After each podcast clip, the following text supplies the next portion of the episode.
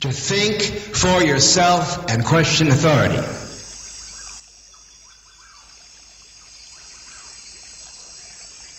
radionafali.com oczywiście, jak najbardziej. Ja mam na imię Tomek. Wszystko to nazywa się Hiperprzestrzeń. No właśnie, jest retransmitowane w Radiu Paranormalium. Witam Cię droga słuchaczko i witam Ciebie drogi słuchaczu. Mam nadzieję, że się dobrze czujecie, że jest miło, sympatycznie i zjawiskowo przede wszystkim. Pozdrawiam wszystkich mecenasów Radio na Fali. Peace and love. Wielkie dzięki za wsparcie dla radia. Ja tu już mam telefon, ledwo co, ledwo co, ale co tam, jak go, gość w progach, to otwieram drzwi. Witam serdecznie. Halo, halo. Halo, halo, Matter jest z nami. Jest z nami. Mikrofon jest podłączony, wszystko jest podłączone. Nie słyszę cię człowieku. Musisz sprawdzić e, co z twoim mikrofonem. Ja się rozłączam i witam się dalej. A co? Powita nigdy dosyć. Także witam ciebie, drogi mecenasie radia i wszystkich zapraszam do wspierania radia oczywiście. Zapraszam na czata radiowego, tam już jestem i jeszcze raz dzwoni telefon, jeszcze raz odbieram. Halo, halo. No teraz się teraz, teraz to cię słychać człowieku, jak zdrówko? Bardzo dobrze i odkryłem tą przyczynę. To mikrofon był off. A widzisz, a ja wszystkim powiem e, wszystkiego najlepszego. tak się przywitam, wiesz, tak e, jak niby na urodziny oczywiście. No tak, no, że witam pana, bo wszystkich urodzić, witam po nie? kolei, rozumiesz? Witam wszystkich jak zwykle na początku, ledwo co zdążyłem przywitać, to witam też ciebie, od razu się załapałeś na to pierwsze powitanie.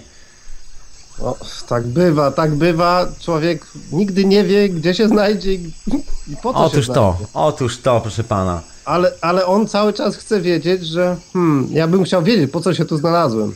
No, i- no i szuka, no i szuka. To ja myślę, że dzisiejszy odcinek będzie w sam raz, bo ja mam taki pomysł, żeby dzisiaj tak kosmiczno, futurystyczno, turystycznie opowiedzieć o kilku takich refleksjach dookoła wiesz, cywilizacyjnych, takich, gdzie my w ogóle zmierzamy? Gdzie, gdzie my w ogóle jesteśmy? Gdzie my w ogóle jesteśmy? Dokładnie. A gdzie zmierzamy, to zaraz będziemy sobie tam kombinować, nie? To, Ale do, otóż to, to jest inna sprawa. w ogóle do momentu, gdzie my jesteśmy. Otóż to. Na pewno jesteśmy, jak niektórzy mówią, na trzeciej planecie od Słońca, a inni mówią, że na siódmej planecie od drugiej strony. No, Przynajmniej No. jeżeli chodzi o te kulki, które widać na niebie. nie wiem, komu wierzyć. Nieważne, jesteśmy wśród kulek na niebie, generalnie. No, tak, tak bywa, no, no, no i nic z tym nie zrobimy jakby dzisiaj, wiesz? Nie wiem, czy my zrobimy, ale ja tak nawiązuję, bo dzisiaj też wspomnę troszeczkę do pewnej kosmicznej sprawy. Słyszałeś o tych przepowiedniach końca świata, teraz, 23 No i i tak tak dalej. czekasz i czekasz. No, Nie, no. nie, nie specjalnie. Kiedy ten Tak. koniec świata w końcu? Ja tam no. nie wiem, ale... Ja to przeżyłem trzy czy cztery no, i dupa, no, no to w końcu może będzie jakiś Ha, ha. prawdziwy...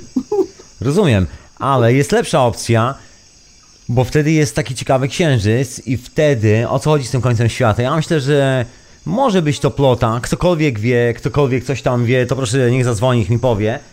Brzmi ciekawie, tak czy siak, jest to taki przełomowy czas z punktu widzenia kosmicznego, bo księżyc jest w takim momencie, że jeżeli ktoś sadzi rośliny, na przykład drzewa, takie na długie lata, takie rośliny, które będą stały na ziemi tysiące lat, to dokładnie jest ten moment. Mówisz, Dom Bartek, tak? Tak. Tak, dokładnie. W tym momencie proszę sadzić. Jeżeli ktoś z Was ma taką potrzebę, żeby sadzić rośliny, które są dłużej niż jednosezonowe, to właśnie jest taki księżyc na niebie. I może być tak, że wiesz, że ci tak zwani iluminaci, ludzie wpływowi, o których mało wiemy, rozumiesz, wiedzą o tym kalendarzu i też próbują posadzić jakieś drzewo. Może tak być. No, tak, tak. Ja dopuszczam taką możliwość. Nie to, żebym był taki spiskowy, ale wiesz, No ale posłuchaj, no, mówisz, sadzę to drzewo i ono za tysiąc lat będzie tu rosło. oczywiście. Nikt w to nie uwierzy. Jak to nie uwierzy? Ja w to wierzę. O, Już o, cały świat wierzy. On rośnie.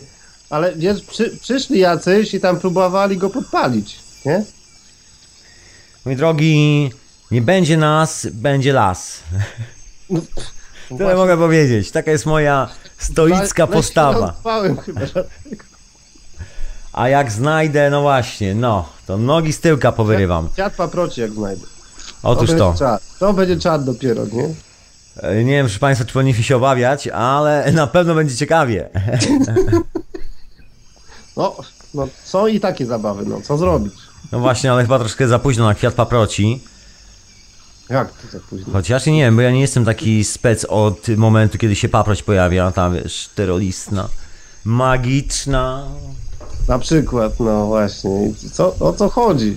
Ja myślę, że się grzyby pojawiają tak czy siak, moi drodzy, i ja na pewno będę chciał dzisiaj coś na ten temat wspomnieć, bo ja też wspomnę i tobie też, człowieku, który nic nie znaczy.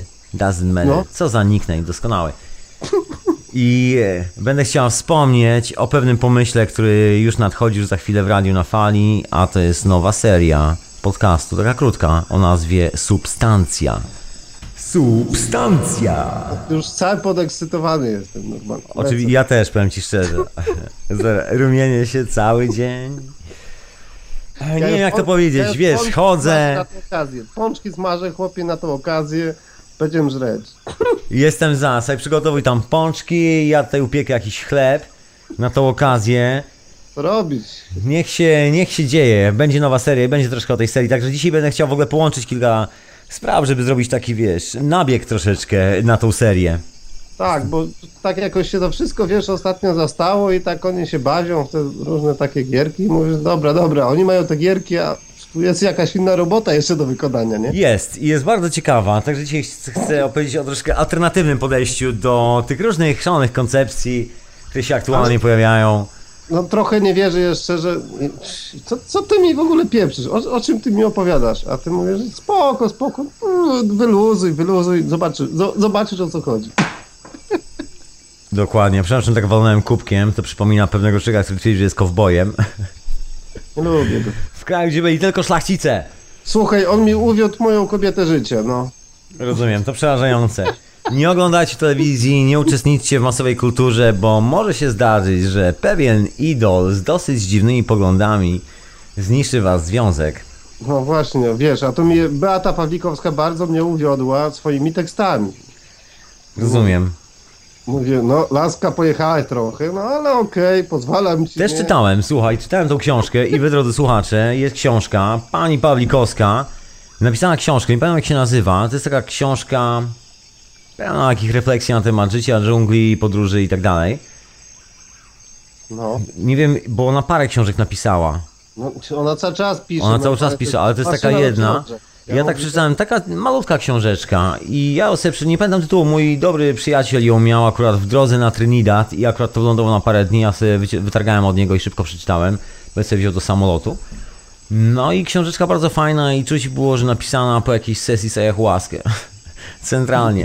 Oczywiście nie było tam wspomniane nic, żeby nie było żadnych kontrowersji, tam środki psychoaktywne, tam Nie, wiesz, nie, nie, nie. To Wczesna i ułożona. E, No, ja nie wiem, czy, czy ułożona, czy nie. Może po prostu nie trzeba było tego pisać i tak to chyba nie chodzi też o środki, bo też chcę dzisiaj wspomnieć o tym, że też nie chodzi o środki, ale o nas w tym wszystkim. Ty, siostra, kurczę, w takim gównie i ty potrafił sobie takie jaja robić. I to mi się podoba. No ciekawe to jest, polecam się przyjrzeć na publikacje tej pani, są ciekawe. Ja nie jestem jakimś takim wielkim e, znawcą, Ale dużo pozytywu, tam jest dużo pozytywu. Dużo, to prawda. Dajcie sobie pozytywu, puu, ca, ca, ca, całe, wiesz. jest radość życia. Jest No. esencja i radość życia. To jest zdrowo. Właśnie o to chodzi, no i, i że to może w takim wydaniu, w takim języku, no mówisz, no i dobra, no ludzie cieszcie się z tego, co macie, nie? Otóż to, a ja przypominam wszystkim, że pełnia księżyca 28, czyli może ten kataklizm końcowy, to jedyno. globalny będzie 28. Przestań, ja do Madrytu jadę wtedy. Człowieku, będziesz miał fajną pogodę w Madrycie. Kurde, ale ja nie chcę spędzić e, swojego końca świata w Madrycie. Nie Pełnia to jest przypływ, proszę pana. Także może być pięknie, proszę wybrać się na wybrzeże w Madrycie. Miało być pięknie w Japonii. Byłem, I jak było, właśnie. tak samo. No właśnie. Tam się nic nie zmienia. Kraj robotów. Ja to nie wiem, proszę pana. Tam cały czas jest albo standby, albo working, nie? I, I takie dwa stany w zasadzie. Co, no, na dobrą sprawę, okej, nie będę okłamywał nikogo, jeżeli wjedziesz do Londynu, droga słuchaczko, drogi słuchaczu, i ty doesn't matter, to zobaczysz bardzo podobne stęki. Ja miałem gościa ostatnio, w ogóle o, o gościu też opowiem, bo historia, którą opowiedziałem w czwartek na wieczorowej porze, która jest w archiwum Radia na Fali, miała swój koniec, e, miała swoją ciągłość, swoje kontinuum. Także opowiem dzisiaj to kontinuum. I dużo ludzi przyjeżdża do Londynu na świeżo i widzi, bo ma taki świeży, jak się mówi po angielsku, look, czyli takie świeże spojrzenie, jeszcze nie skorumpowane i widzi nagle, że o, shit, jest tyle zestresowanych ludzi, wszyscy w tych telefonach, jest takie zatomizowane społeczeństwo, tak konkretnie. Tak, No wiesz, jest, takie- jest strzałka nad, Czekaj, nad czekaj, tobą czekaj, i wszyscy czekaj, idą czekaj. tam, gdzie strzałka jest nad tobą. Kurde, czekaj, czekaj, czekaj. Było takie Roxette, she's got the look. She's got the look, yes. Wiesz, jak ludzie szaleli nad tym, nad tym utworem, jak to każdy słuchał, o, jaki super kawałek. A dzisiaj patrz, no, kto to pamięta w ogóle? Otóż to, ale ja Ale dzisiaj... wtedy, ale w tym momencie wtedy, o, jaki szał był. She's got the look. O, No a ja dzisiaj dostałem, o czym miałem... radiowych, wszędzie, lecimy. Ty człowieku mi czytasz w myślach, bo ja dzisiaj spo... chciałem wspomnieć, to wspominam już, o tym, że dostałem bardzo ciekawego SMS-a. Pozdrawiam Grzegorza, jednego z Przepraszam, słuchaczy przepraszam. Radia na przepraszam. Fali. W takie rzeczy się dzieją i no, nie mogę ich odpędzić, nie? Mówię, Rozumiem, rozumiem, bardzo dobrze, poczekaj, posłuchaj co się wydarzyło. I wy też posłuchajcie. Przede wszystkim ty też posłuchaj. I No. dostałem SMS-a od słuchacza Radia na Fight, pozdrawiam Grzegorza, tu ode mnie z okolic Londynu, z południa, pozdrawiam serdecznie. I dostałem piękny cytat. Żadne tam she's got the look, żadne takie tam, tylko dostałem cytat, który przeżył troszeczkę lat, a właściwie ma jakieś 200 lat. Pozwolicie, że przeczytam jakimś takim bardziej dramatycznym głosem, prawda, żeby brzmiało troszeczkę. Rób co możesz. Dokładnie, będę się starał. Gdzie słyszysz śpiew, tam idź. Tam dobre serce mają. Źli ludzie, wierzaj mi, ci nigdy nie śpiewają. Getę, moi drodzy. Getę, mój getę. Także widzisz, nie na, na szczęście nie jest tak, żeby cały świat sobie wysyłał y, tylko taki jeden message. She's got look. Są jeszcze inne warstwy message'u i ja dzisiaj będę troszkę o tych kosmicznych historiach. Ale wiesz, to sobie tak wyszukujemy te inspiracje, to sobie Nie, nie, nie, to nawet nie trzeba szukać, to trafia na ciebie. Ale za, Open your ale, Mi się eyes. bardzo podoba, że Getego sobie gdzieś tam wydłubałeś, mówisz, o Gete, jaki gość, jaki on miał cytat. I, i ja to bardzo szanuję. Ja dostałem, ja dostałem to od słuchacza w, w SMS-ie, po prostu. Już się nie tłumacz. Już Taki nie... ładny, taki ładny No- cytat, no to pozdrawiam. Ale taki elegancki, bo powiem szczerze, no ładny cytacik. Ja to sobie lubię cytaty z, z Goethego, to są takie cytaty z Makaty, można sobie Oj, oj, powiesić na oj. ścianie, takie wiesz, elegancko wyglądają, jest tak e, No, inteligentnie, pan rozumie? Tak, bo ktoś przy, przyjdzie, I przeczytał Goethego, uhu, ale uhu, gościu, co, co, otóż to. Goethe, to w mm, Goethe mój Goethe. Rozumiesz, poprzewracam okiem w lewo, w prawo, porobię dumną minę, pokręcę troszeczkę tutaj, hu, hu, Goethe. Czytam, czytam, Czytam Goethego. Tak, Nie, nie, tak źle nie ma, tak źle nie ma. Jest to naprawdę kawał świetnej książki i powiem szczerze, że ja to tak się troszkę, no nie wiem czy nawróciłem po latach, czy jakoś tak, ale wydaje mi się, że doskonałe metafory są takie bardzo celne i przeżyły 200 lat i te 200 lat wcale nie zgubiło sensu i nie zabiło tego wszystkiego i to jest coś, co przetrwało i tak ładnie opowiada o pewnym kosmicznym połączeniu, takim kosmiczno-futurystycznym, o którym chcę też dzisiaj między innymi powiedzieć, także dzisiaj mi się zeszły wątki. Dzisiaj troszkę o tym, jak się wątki Ale schodzą. Stasiek Lem będzie dzisiaj, czy nie? Proszę? Stasiek Lem przyjdzie, czy... Nie, sta- chociaż będzie, ja wspomnę o Staśku Lemie jedną rzecz, bo tam jest jedna ciekawa historia. Kurczę, jak ja się jarałem, wiesz, te bajki robotów, to wszystko, jak ja to czytałem. Ja Mm, też, ja Jak- też. Jakie teksty, jak ja to lubiłem. Ja byłem zawsze fanem Kongresu Futurologicznego, była to książka, którą O, uwielbiałem tak. i zawsze zarywałem boki ze śmiechu czytając za młodu Kongres Futurologiczny. A jak jeszcze ten, kurczę, tam, czekaj, to był Stanisława Lema. pilota Pirksa, Te, taki. tak, test pilota Pirksa Jak ja się wczuwałem... i opowieści pilota jak Ja Pirksa. chciałem złapać ten bryk i w ogóle... To, to, to. Niesamowite historie. Słuchajcie, my to. Dobra, dobra, kończymy, bo opowiemy ludziom zaraz, z, że. No właśnie, to Lokaj był mordercą.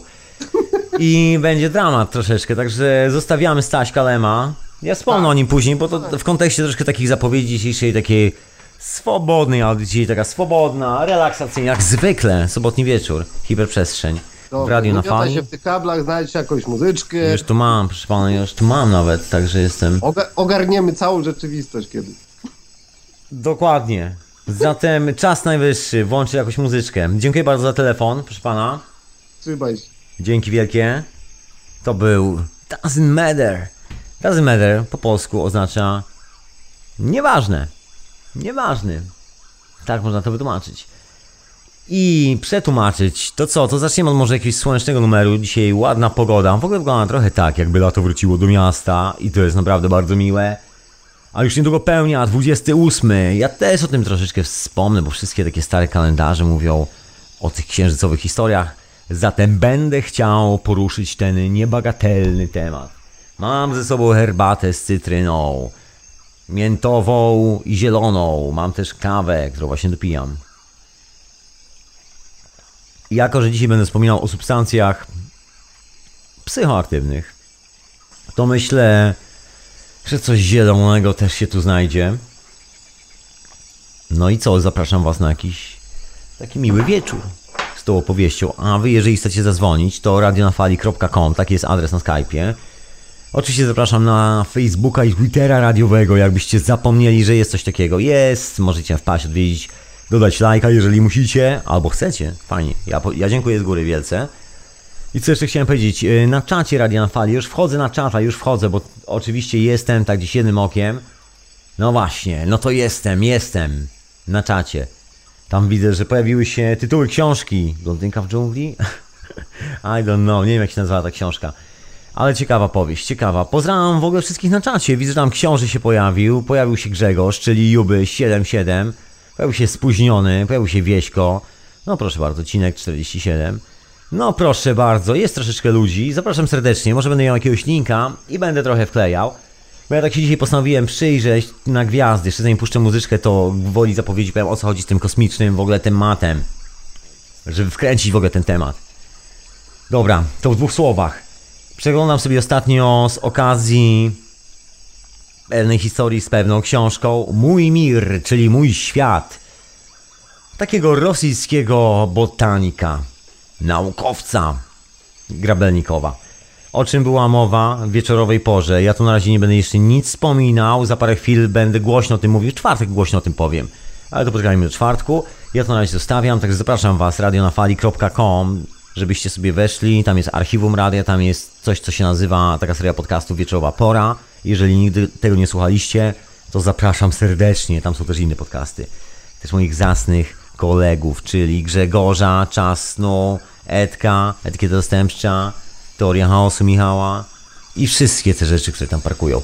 Anyway, wracając do naszego tematu, przeglądając tą książkę, przeglądam ilustracje, bo człowiek był, kiedyś o nim wspominałem, genialnym rysownikiem, miał niesamowity talent w ręku, malował tak piękne obrazki. Ciężko nazwać takim specjalnym stylem, był w taki dziwny sposób hiperrealistyczny, malował bardzo dynamicznie, to jest taki zawsze obiekt w ruchu. Przypomina to trochę taki impresjonizm mieszany z taką rosyjską szkołą akwareli, takiego dużego malarstwa wielkoformatowego. Rosjanie mieli jazdę w takim, e, na taki format w XVIII i XIX wieku. Zresztą mieli takich kolesi jak Ajwazowski, tak się nazywał ten gentleman. Taki hiperrealista. Mieli kilku takich genialnych malarzy, którzy niesamowicie malowali. Jak się widzi wody na tych obrazach, to takie potężne olejne płótna, 2 na 5 metrów. Cholera wie.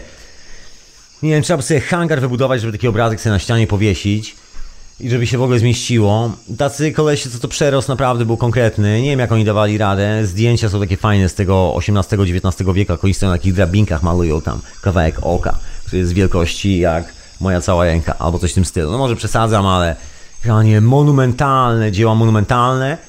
Jakość tego jest niesamowita. Jak człowiek ogląda te fale wody, które tam się rozbijają, to wygląda tak naturalistycznie. Ten szmaragd jest taki trójwymiarowy. Ula la. Niesamowita historia. Po prostu wszystko jest wręcz 3D. Właśnie, jeszcze nie zdążyłem puścić muzyczki, a to mam jeszcze raz telefon. I jeszcze nie zdążyłem zapowiedzieć. Na razie nie odbieram, dajcie mi powiedzieć. Dajcie mi powiedzieć będę odbierał telefony za parę chwil po muzyce. Muszę się wygadać, jak nic zacząć tą audycję. Także na razie nie odbieram jeszcze Skype'a. Poczekajcie z tym. I... O co chodzi? Przeglądając sobie tą książkę, zafascynowany obrazkami, bo tam trwa tłumaczenie tej książki, w tym jest rzecz, na język polski, także niedługo będziecie mogli dostać tą książkę. Właśnie przez radio na fali między innymi. To nie ja jestem ojcem tego projektu, ja to tylko pośredniczę, także powiem, powiem komu będzie trzeba dziękować, wszystko to powiem. Zresztą już chyba niektórzy wiedzą komu. Mateuszowi trzeba dziękować.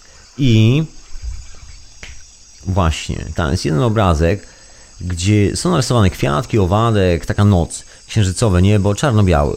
jest taka fajna ilustracja, czarno-biała, pomiędzy gwiazdami na niebie, a tymi roślinkami jest taka linia kropkowana, takie połączenie pomiędzy kawałkiem owada, jego trajektorią lotu, a menerią, która występuje w tych roślinkach, a tymi gwiazdami. Piękny obrazek, bardzo inspirujący i to jest mój obrazek na dziś troszeczkę. Och, się wygadałem.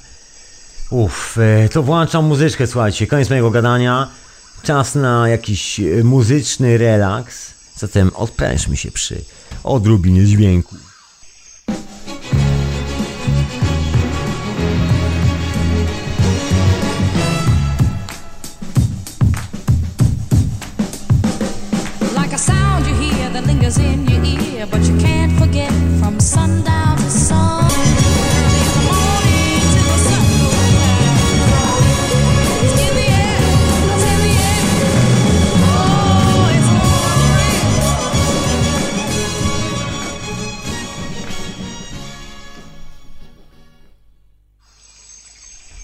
Yeah! Hiperprzestrzeń, radionafali.com Audycja jest też retransmitowana w Radiu Paranormalium. Pozdrawiam serdecznie słuchaczy Radio Paranormalium. I lecę ze swoim tematem. Zapisałem sobie w notatkach dzisiaj tak po hasła, żeby nie robić jakichś wielkich notatek, żeby zrobić z głowy, czyli jak mówią mądrzy ludzie, z niczego. Coś w tym stylu, dokładnie, z niczego. Ale właśnie, czym jest to nic? Także dzisiaj, dzisiaj lecę w tym kosmicznym temacie, kosmicznej Polski troszeczkę, futurystyczno, procesowo, przepowiednio, księżycowo, psychodelicznej. Właśnie. Wspomniałem troszkę, że będzie o Lemie, znaczy nie o Lemie, tylko będzie o futurystycznych historiach. Bo normalnie jest tak, że my żyjemy w tej cywilizacji, o której ja tu często mówię, że jest taka technokratyczna i tak dalej, i tak dalej. Swego czasu odebrałem, można powiedzieć, dobre, dobre wykształcenie od tej części kultury, właśnie czytając te książki. I taka ciekawa historia ze Stanisławem Lewem, który pisał te futurystyczne książki, które pokazywały tę wizję przyszłości, która właściwie niewiele się różniła od tej naszej teraźniejszości, poza tym, że była trochę bardziej wykręcona, bo była technologia, która pozwalała doprowadzać sytuację do jakiegoś takiego skrajnego surrealizmu, gdzie właściwie wszystko stawało centralnie na głowie i następował taki moment, że bohaterzy musieli okiełznać to wszystko, żeby sytuacja wróciła do normy i żeby w ogóle ocaleć w tym wszystkim. Ale tak czy siak kręciło się to zawsze wokół tych samych problemów, które są teraz. I ciężko nazwać to futuryzmem, chociaż no jest to w sumie futuryzm, ale chyba taki bardziej naukowy i teologiczny. Natomiast co innego to jest kwestia związana z e, takim futuryzmem troszeczkę innej kategorii, takim kosmicznym bardziej które jest związane trochę może z naszymi przodkami, z tymi wszystkimi starymi dziejami. Otóż to, tak sobie myślę, bo tak cała ta historia z tym zamieszaniem dookoła końca świata, coraz częściej ktoś rzuca przepowiednie końca świata, coraz częściej pojawiają się jakieś takie historie. W sumie co parę miesięcy mamy daty końca świata z jakiejś strony. No może przesadzam troszeczkę, no ale tak to wygląda. Przecież każdy z nas słyszał te wszystkie ciemne przepowieści. Ja dostałem bardzo ciekawy link właśnie przed chwilą na czacie, podczas muzyczki sobie tam szybko kliknąłem i zobaczyłem i faktycznie tak, e, jest taka historia, taka historia, która brzmi, że NASA przepowiada, że może być taki moment, że nastąpi pełne zaćmienie Ziemi na jakiś czas. Nie wiadomo na ile oni mówią, jakieś tam 15 dni, czy coś w tym stylu. Zaraz sprawdzę, mam artykuł przed sobą, jeszcze nie zdążyłem tak dokładnie się zapoznać. Znaczy jest to sprawa, która jest tam znana, bo oni od jakiegoś czasu o tym mówili, przyznali się do tego, zdaje się, dwa lata temu, tak po cichu, że może być taki moment, a mianowicie chodzi o to, jak się ustawią planety, interferencje tego czegoś, co nazywamy światłem, to, czym emanuje Słońce. Właśnie, bo czym jest światło, to też jest ciekawa historia, ale to wszystkich zapraszam do syntezy, tam jest trochę więcej rozważań w tym temacie, to ominę te wszystkie rzeczy. I sprawa, że synteza za jakiś czas też wróci, wróci, jak przyjdzie pora. No i nikt nie przewidział za bardzo takich zachowań, co się stanie, kiedy nasza głowa ulegnie zmianie. Znaczy są jakieś tam powieści science fiction, jest ten słynny epos Huxleya o tej futurystycznej wyspie, gdzie panują bardzo dziwne zasady i w ogóle świat funkcjonuje inaczej i tak dalej, i tak dalej. Ja nie będę przytaczał tych wszystkich tytułów książek dzisiaj, odpuszczę wam tego wszystkiego, także odłóżcie notesy, odłóżcie ołówki. Żadnych takich rzeczy. Rozciągnijcie się w fotelu, weźcie kawkę, herbatę. No właśnie. I relaksacyjnie. No ale jest taki podział na takie bardzo futurystyczne wizje, które mówią o takich wykręconych sprawach, że ciężko to czasami zrozumieć. Oraz takie bardzo technokratyczne, które trafiają do popularnego obiegu i stają się takim konikiem uwagi ogólnej opinii publicznej. Nie wiem jak to nazwać. Po prostu trafiają w jakieś takie masowe gusta, albo są tak wysuwane do przodu, żeby trafiły te wszystkie masowe gusta, promowane. No i myślimy, że przyszłość będzie wyglądała tak jak teraźniejszość. Ja wyglądam taki koncept, że to, co się dzieje teraz, jest właściwie tym samym, co się wydarzyło wczoraj i tym samym, co się wydarzy jutro. że to jest taki lub czasowy, który polega na. Ja nie wiem, jak to nazwać. Chyba najszybciej było, jakbym powiedział, że na przechodzeniu pomiędzy różnymi gęstościami, chociaż wiem, że słowo gęstości w Polsce ma bardzo różne konotacje, bo jest takie stowarzyszenie lightworkerów albo coś w tym stylu. I tam jest trochę tak, że to słowo jest używane do wielu różnych celów. I chodzi o gęstości takie z fizycznego punktu widzenia, takie jak się otworzy podręcznik do fizyki, nic więcej. Czyli inne stany skupienia, które niekoniecznie muszą być widoczne dla siebie, mogą być przenikalne, mogą być na innych płaszczyznach, inne rezonanse. Kto wie? Tak nagle można wstrzyknąć palcami, otwiera się dziura i ktoś wyskakuje. Są takie filmiki na YouTubie, na pewno każdy to widział.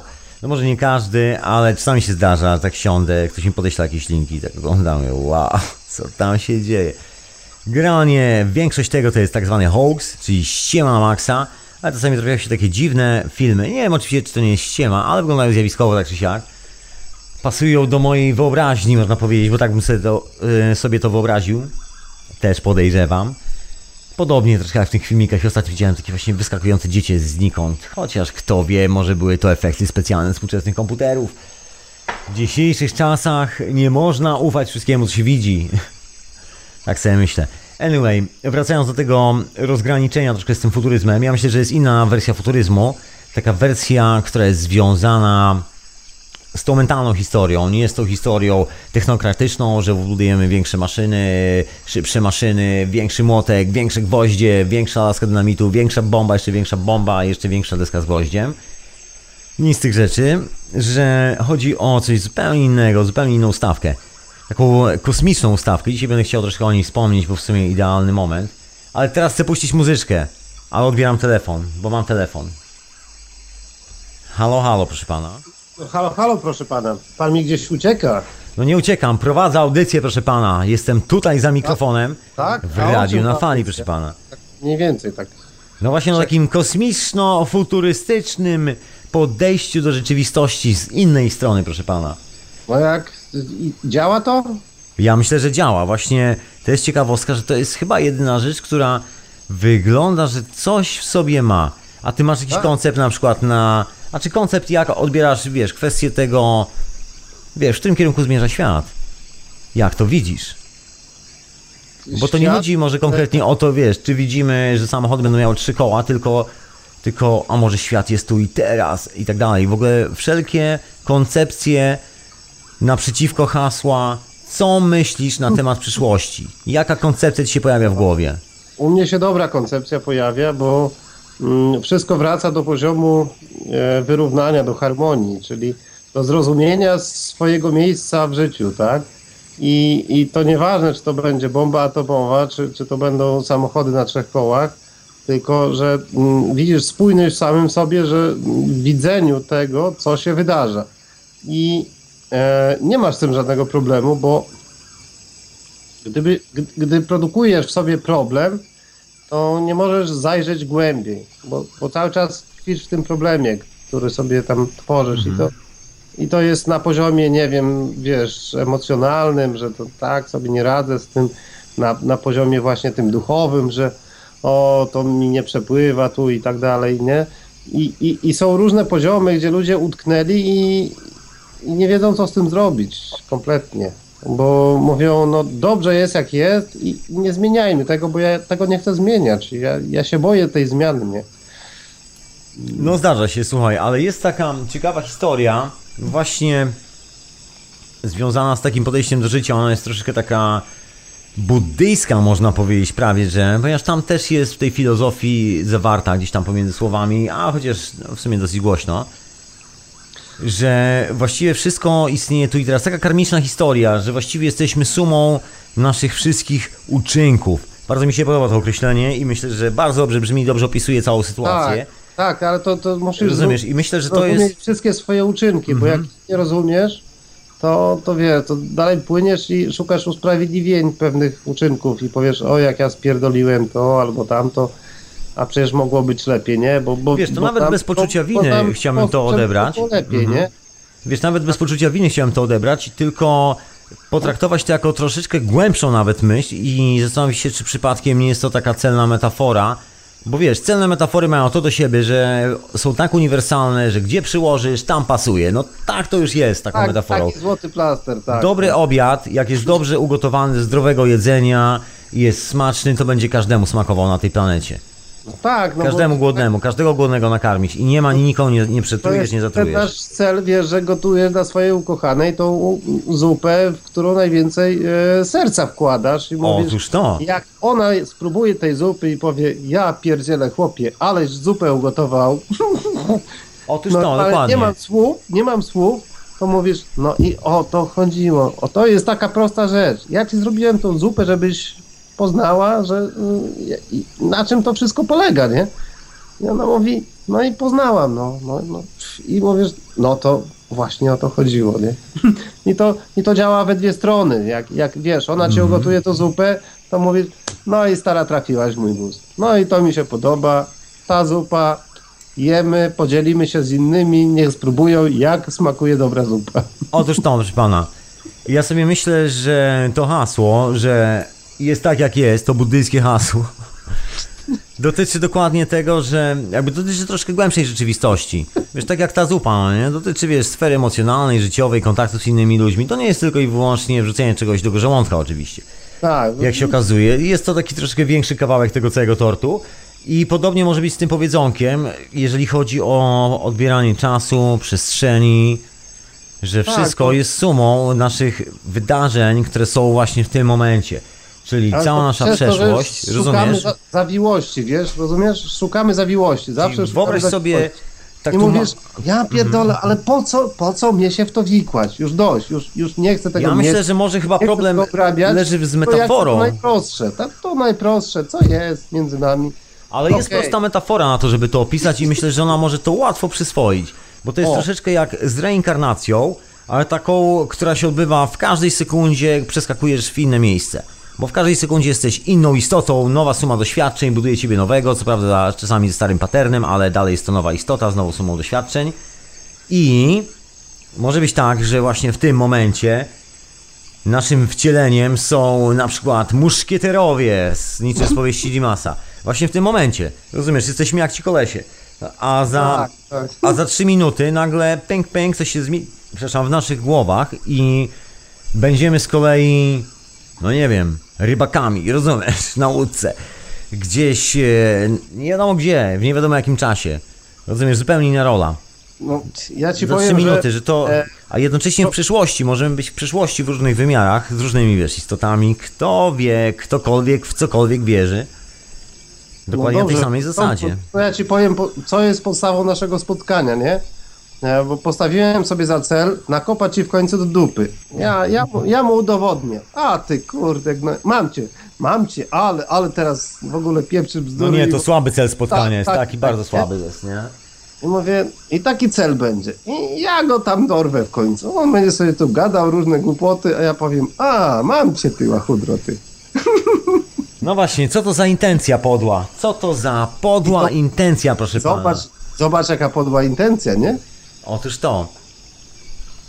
Hmm, A z drugiej strony mówisz, o, on sobie ze mną tak pogrywa, że jak ja go dorwę, to, to Nawet nie, nawet nie. Powiem ci szczerze, ja to wolę wybierać tą dobrą intencję, bo obawiam się, że jak mama natura tak odwinie na odlew pewnego dnia za te kiepskie momenty intencyjne, to bym się nie pozbierał.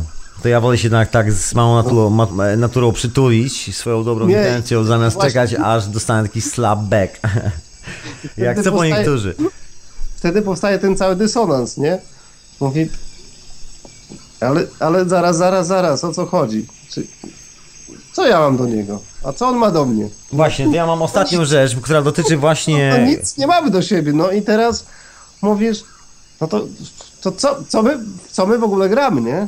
Słuchaj, ciekawa historia, bo dokładnie to, o czym mówisz, spotkało bohatera książek naszej młodości, jak się okazuje, czyli Stanisława Lema. A dokładnie chodzi o historię z LSD.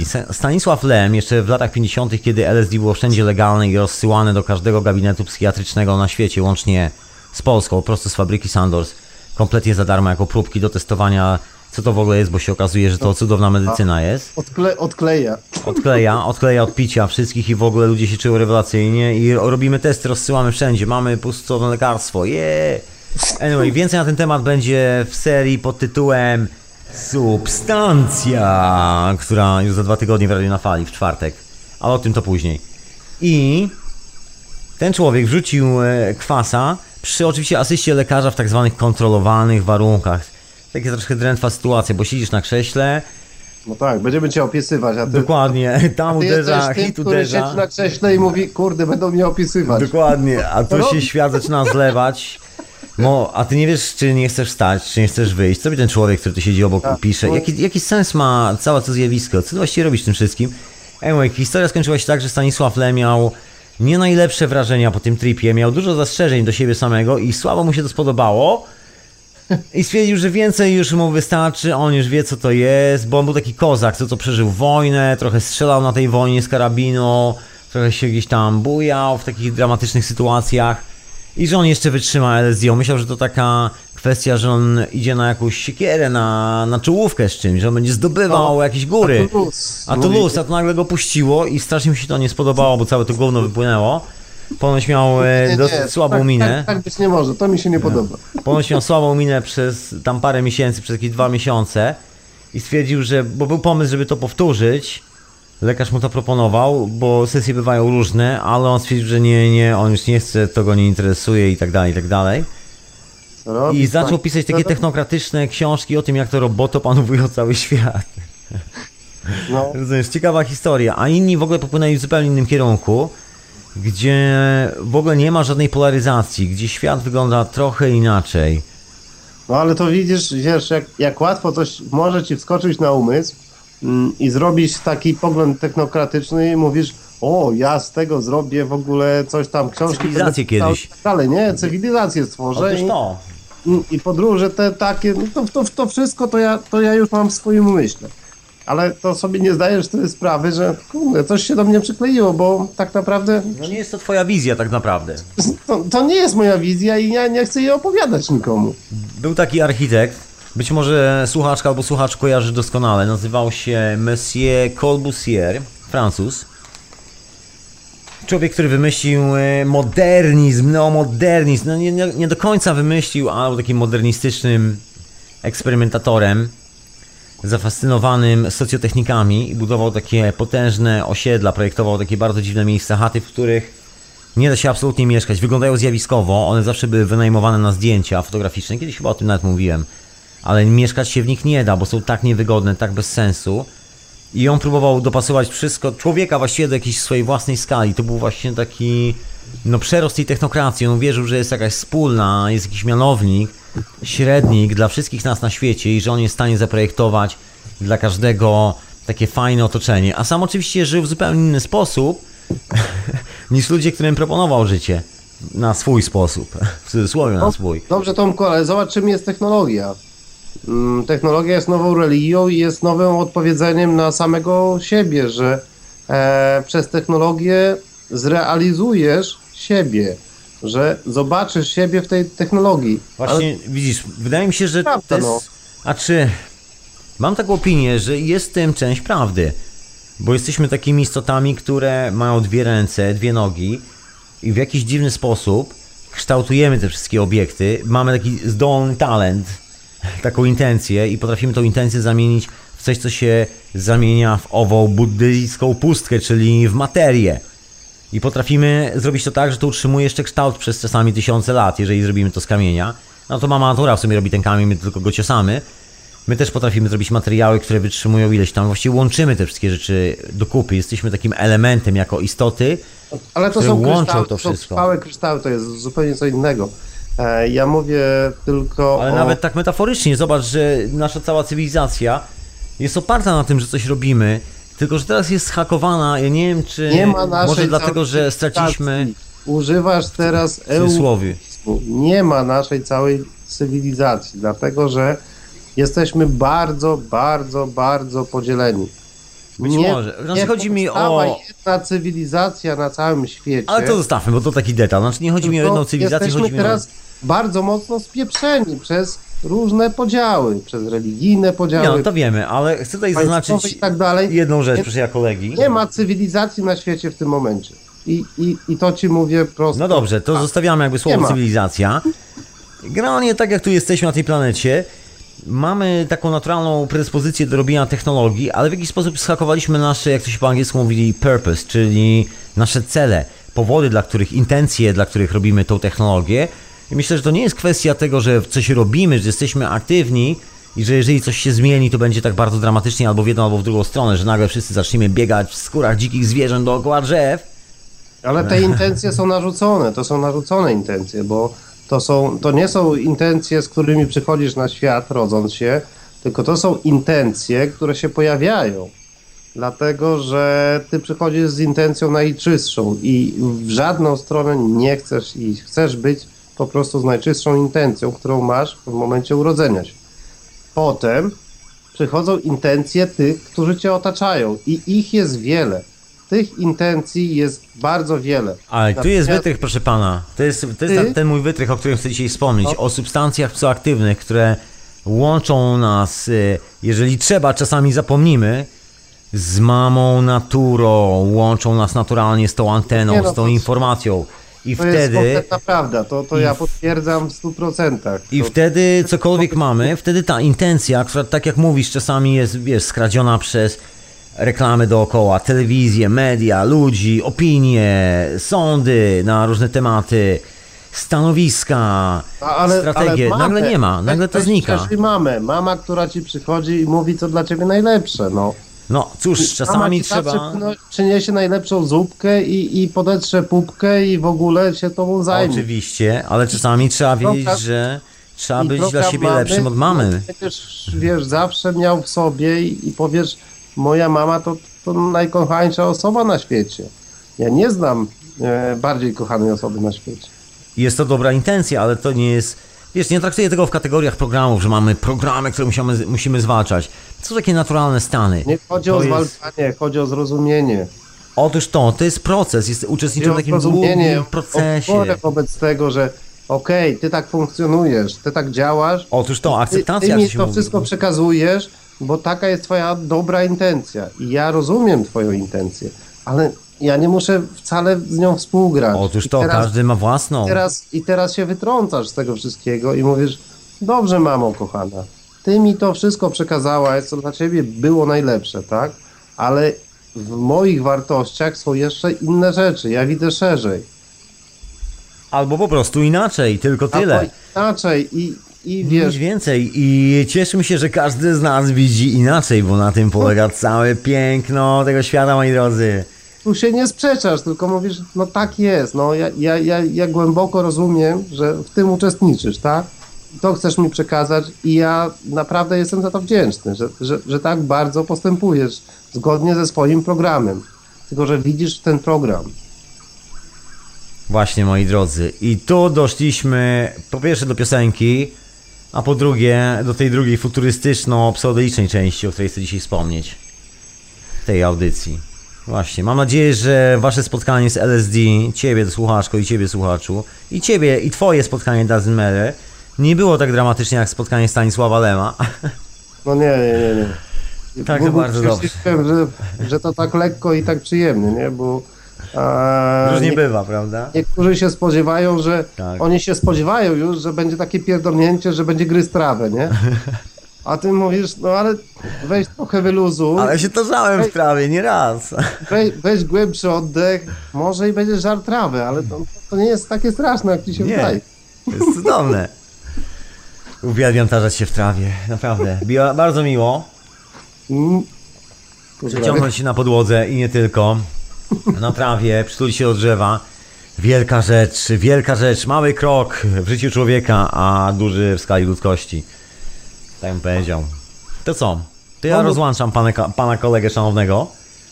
Mm, Do usłyszenia. Dziękuję wielce za telefon. I jako, że słuchacie Radia na Fali, hiperprzestrzeni, ja na imię Tomek, Skype do radia to radionafali.com. Chcecie zadzwonić, macie refleksję na te wszystkie kosmiczno, futurystyczno, psychodeliczne połączenia? Macie jakąś koncepcję? Myślicie, że oni tam wszyscy ci pisarze science fiction tam troszkę... Yy, Wiem, że Dick używał kwasa i to nie raz, nie dwa, chociaż on ponoć woli kokain. On woli się troszkę nastukać tak na szybko i taki znerwicowany, straumatyzowany pisze horrory. Czy jakoś tak, straszne książki. Różnie to bywa. Różnie. A ja teraz spuszczę muzyczkę. No właśnie, przepraszam, że tak sobie pośpiewuję, ale ciężko mi wytrzymać. Miło jest tak popodśpiewywać nosem, pod nosem. Zatem posłuchajmy utworu muzycznego. A ja przy okazji mam tutaj skręconego jointa, mam też zapalniczkę i skoro już tak namawiam na ten nowy podcast, który się pojawi za chwil parę o nazwie Substancja.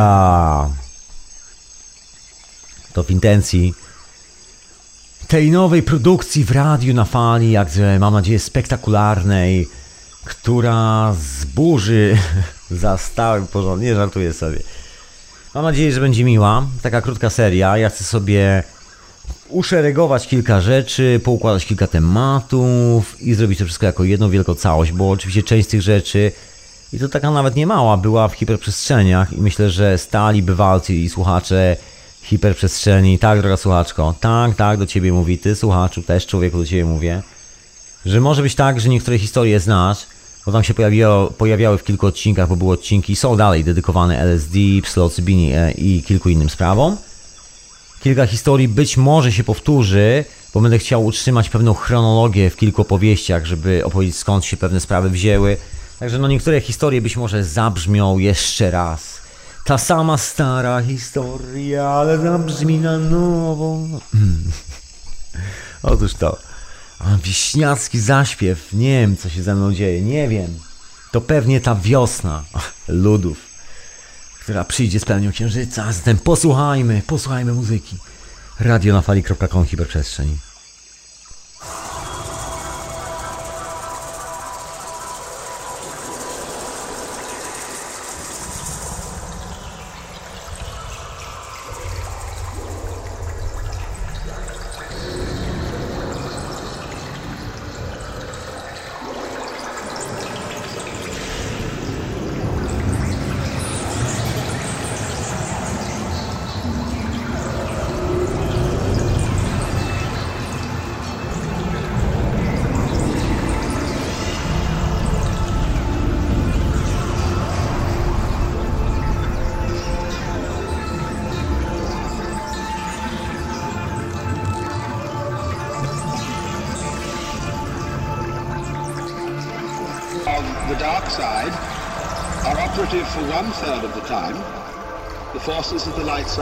Side for two thirds of the time.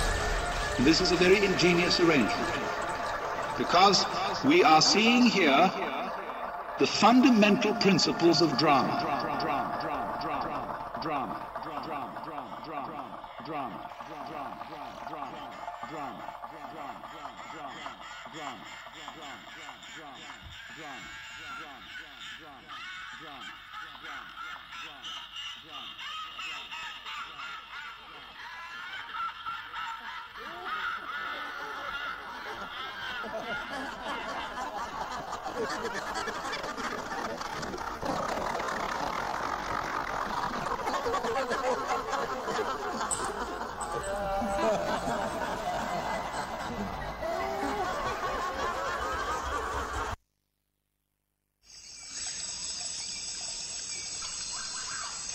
Fundamentalne pryncypia naszego dramatu. Jak powiedział Alan Watts w pewnej piosence przed chwilą, a wysłać oczywiście radia na fali, hiperprzestrzeń, radionafali.com. Jeżeli chcesz zadzwonić człowieku, radionafali.com na Skype'ie i dzwonisz, ja ci odbieram. I dzwoni Edward. Tadam, witam serdecznie szanownego pana. E, Dobry wieczór. Dobry wieczór, jak zdrówko. Kapitanie. E, woła mnie ten numer z lasu. Och, jak zdrówko, proszę pana. E, nie najgorzej, nie najgorzej. Dochodzę do siebie po ekstrawagancjach e, wczesnego weekendu. w zasadzie przed weekendu. Tak, dokładnie. Właśnie to może, bo ja tą historię tak przekładałem na koniec, a tu idealnie nie będę przekładał. Nie, no ja spróbuję się wstrzelić jakoś w temat audycji oczywiście, no, ale nie, nie, mogę, nie mogę jakoś pominąć tego wątku, gdyż jest on jeszcze świeży niczym poranna rosa. Bardzo dobrze, bardzo dobrze. Słuchajcie, moi drodzy, widziałem się dzisiaj rano z księciem. Jeszcze. Jeszcze raz, na dogrywkę, tak. Jeszcze Dokładnie. rano, jeszcze rano się ściskaliśmy z kapitanem na stacji i e, a dziś już e, wieczorem w zupełnie innych miejscach przy pomocy zdobyczy technologii. Otóż to. Miałem taki, taki ciekawy pomysł, że jest pewna historia związana z tą całą kosmiczną sprawą, z tą kosmiczną, futurystyczną, tą rzeczywistą zmianą, to co się naprawdę wydarzy, może potencjalnie, nie tą taką technokratyczną. I że ta zmiana się manifestuje w takich dziwnych, wiesz, różnych takich drobiazgach, tak tutaj chciałem zauważyć. Taki fe- feedback mamy natury. Wszyscy się spodziewają, że coś może być.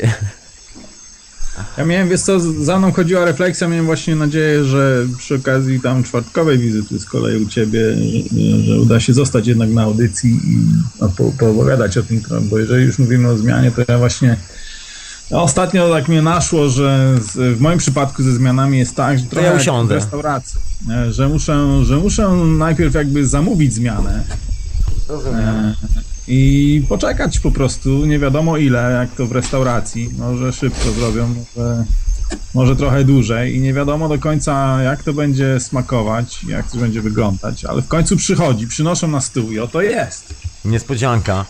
Tak przychodzi do ciebie tak. zwyczajnie.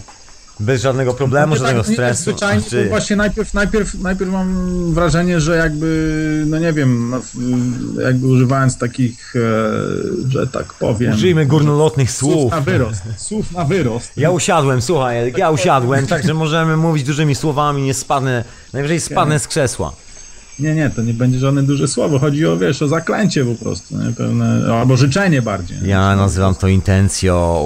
O, no może tak, może tak, no. Może jest to faktycznie najlepsze słowo, które opisuje to zjawisko.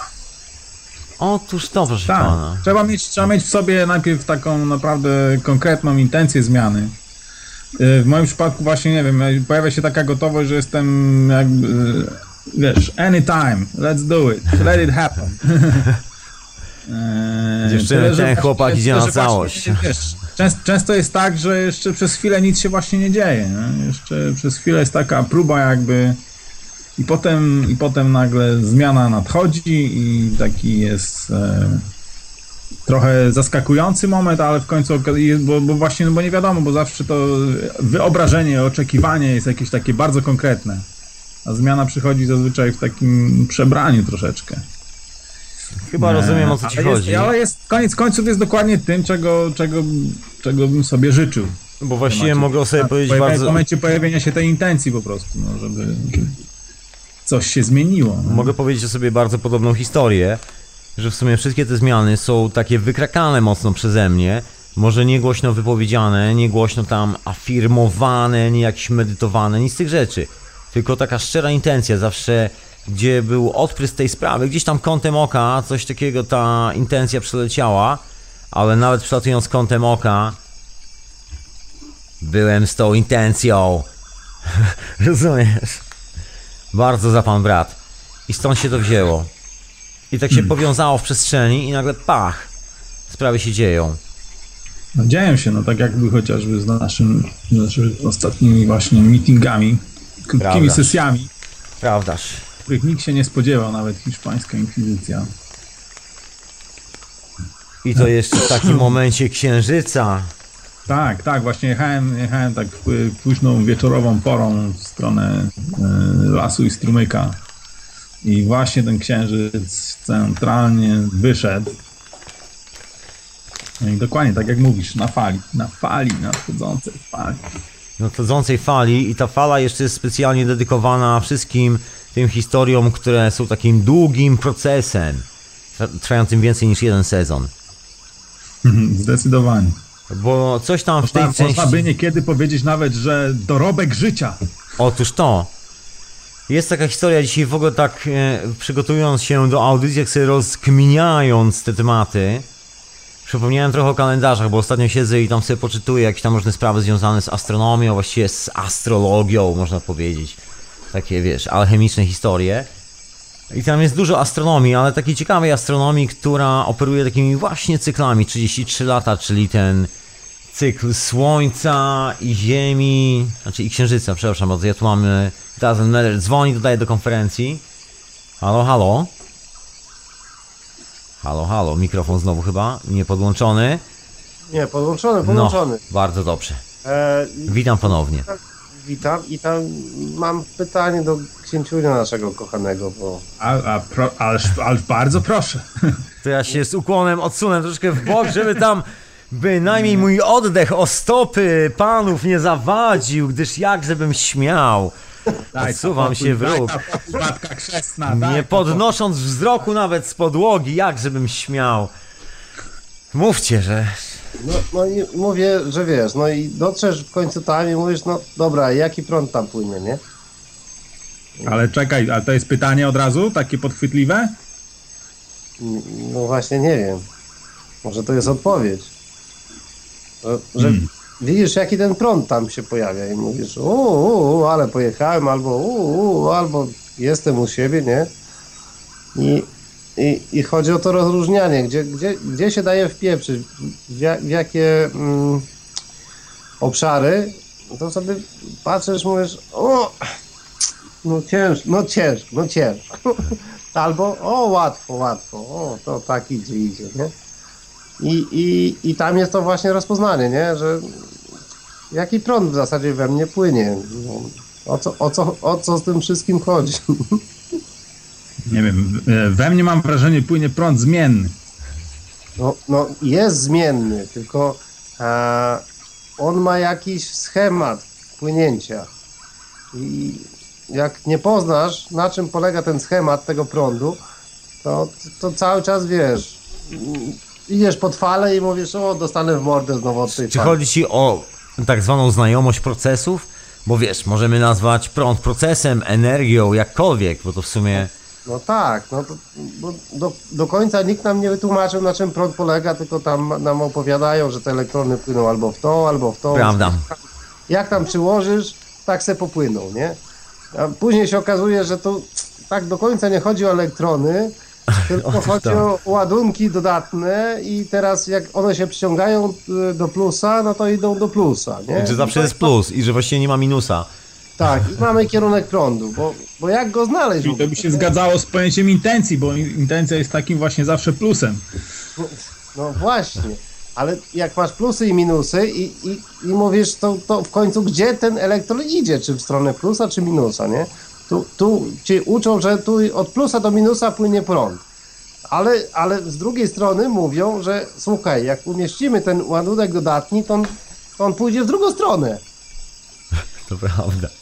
I, i, mój- Ale to jest ta cała zagadka, wiesz, z tym, co jest dla nas e, tak zwanym to jest- to prawem. jest cała Wiesz co chodzi? Wiedza, to jest cała fizyczna wiedza i oni tak mówią. I Ja wiem tak o tym, ale to też nie jest tak do końca, że wszyscy tak mówią, bo są przecież ci gentlemani, którzy montują te urządzenia Tesli i tam wszyscy ci panowie, którzy są wyklęci przez te szkoły, mówiące, że jest zupełnie inaczej, stoją i wyglądają jak świrów, bo stoi taki pan i mówi, że panowie, ja się zajmuję budowaniem tych urządzeń od 50 lat, tu, so, tu stoją urządzenia i mówi jasno i wyraźnie, jest tylko plus.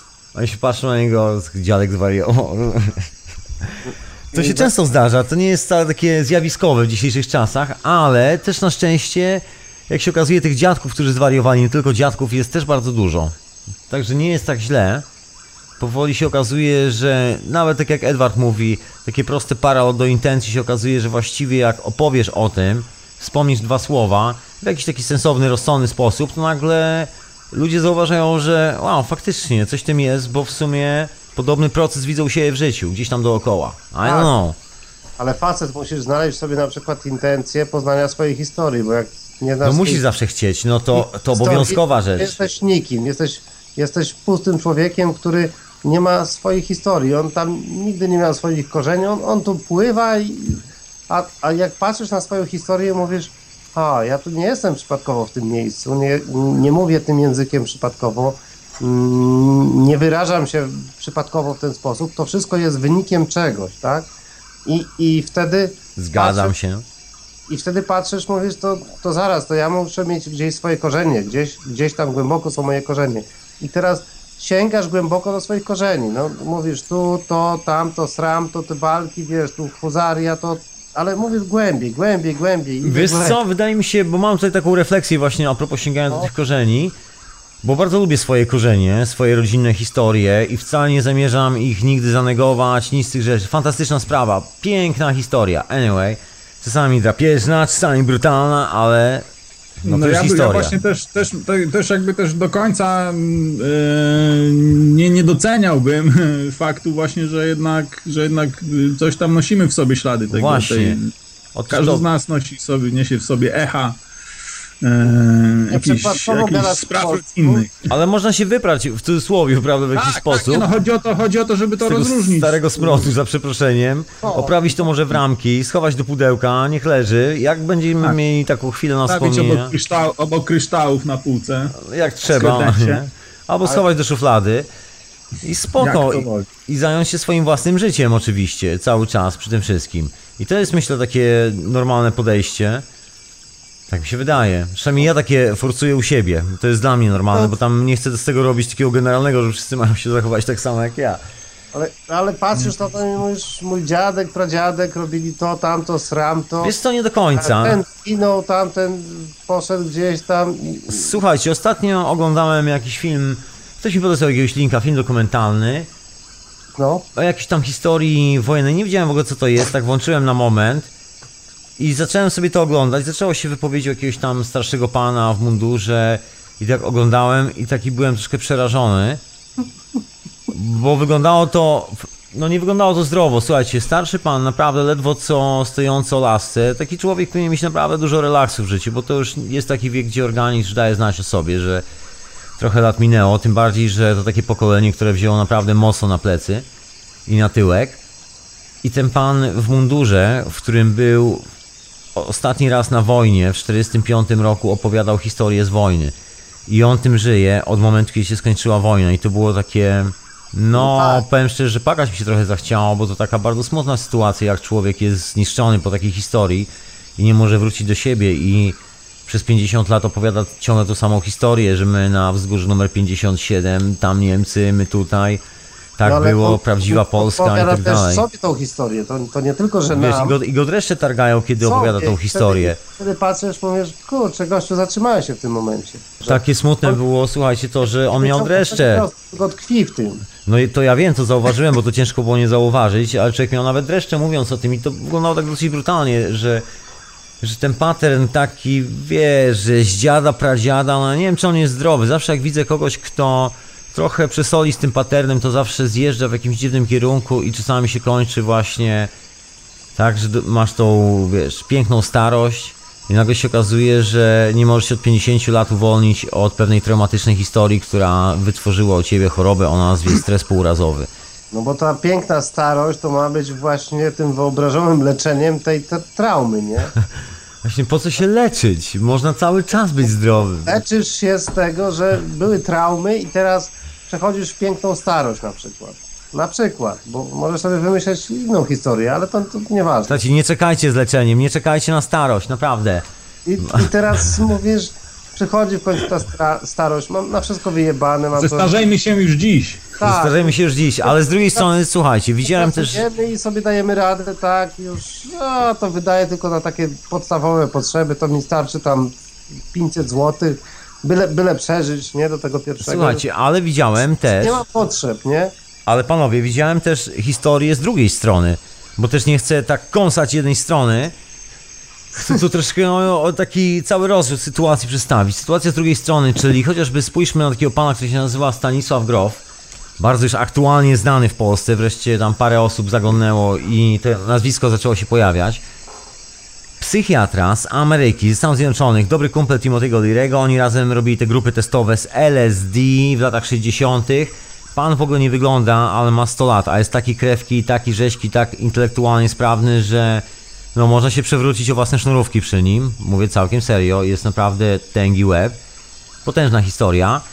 I jeżeli się spojrzy na takich panów i porówna, że jeden, jeden przeżył okupację sowiecką w Czechach, też wojnę, też okupację, też jakieś tam strzelaniny, zwiewał do Stanów przed komunistycznymi historiami. Tutaj ten dziadek w Polsce, ta sama historia, też po wojnie był tam y, sekowany. No różne rzeczy się działy, panowie, podobny background, ta sama historia, ale jeden wylądował w grupach testowych z LSD, a drugi wylądował nie wiadomo gdzie. I ten w grupach testowych teraz prowadzi terapię, znaczy terapię, pomaga organizować terapię dla ludzi, którzy mają bardzo poważne problemy, nie wiem, z alkoholizmem, różnymi sprawami, właśnie substancjami psychoaktywnymi. Tworzy taką, e, taką szkołę, taką, którą można zastosować przy tych terapiach, jakieś rzeczy, które działają, spisuje to, pracuje z ludźmi, prowadzi z powrotem zajęcia, właściwie zawsze je prowadził od lat 60. To jest takie ciekawe paralel, jakby zupełnie inne sytuacje. I pamiętam jeszcze ostatnie wykłady Alberta Hoffmana, kiedy już był po setce, bo Albert Hoffman skończył chyba 110 lat, jakoś tak. On w ogóle dożył, ja nie wiem, jakiegoś złotego wieku. I widziałem taką ostatnią rozmowę z nim chyba na pół roku przed jego śmiercią, taki wywiad.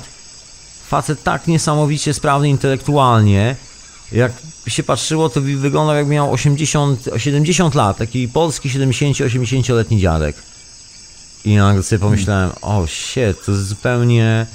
Widać, że faceci robią zupełnie inną rzecz i widać taką różnicę, gdzie może wywiać nas konsekwencja naszej intencji, o czym chcemy myśleć i gdzie chcemy ją zawiesić. To, to znaczy, ja, ja ci powiem, że... Mm, Pozwolicie, że zapalę jointa. Pewnie, że pozwolimy. Dziękuję bardzo, bardzo. chętnie. I wysłuchacze też, dziękuję ci. Namówiłeś mnie. nic przeciwko. oczywiście.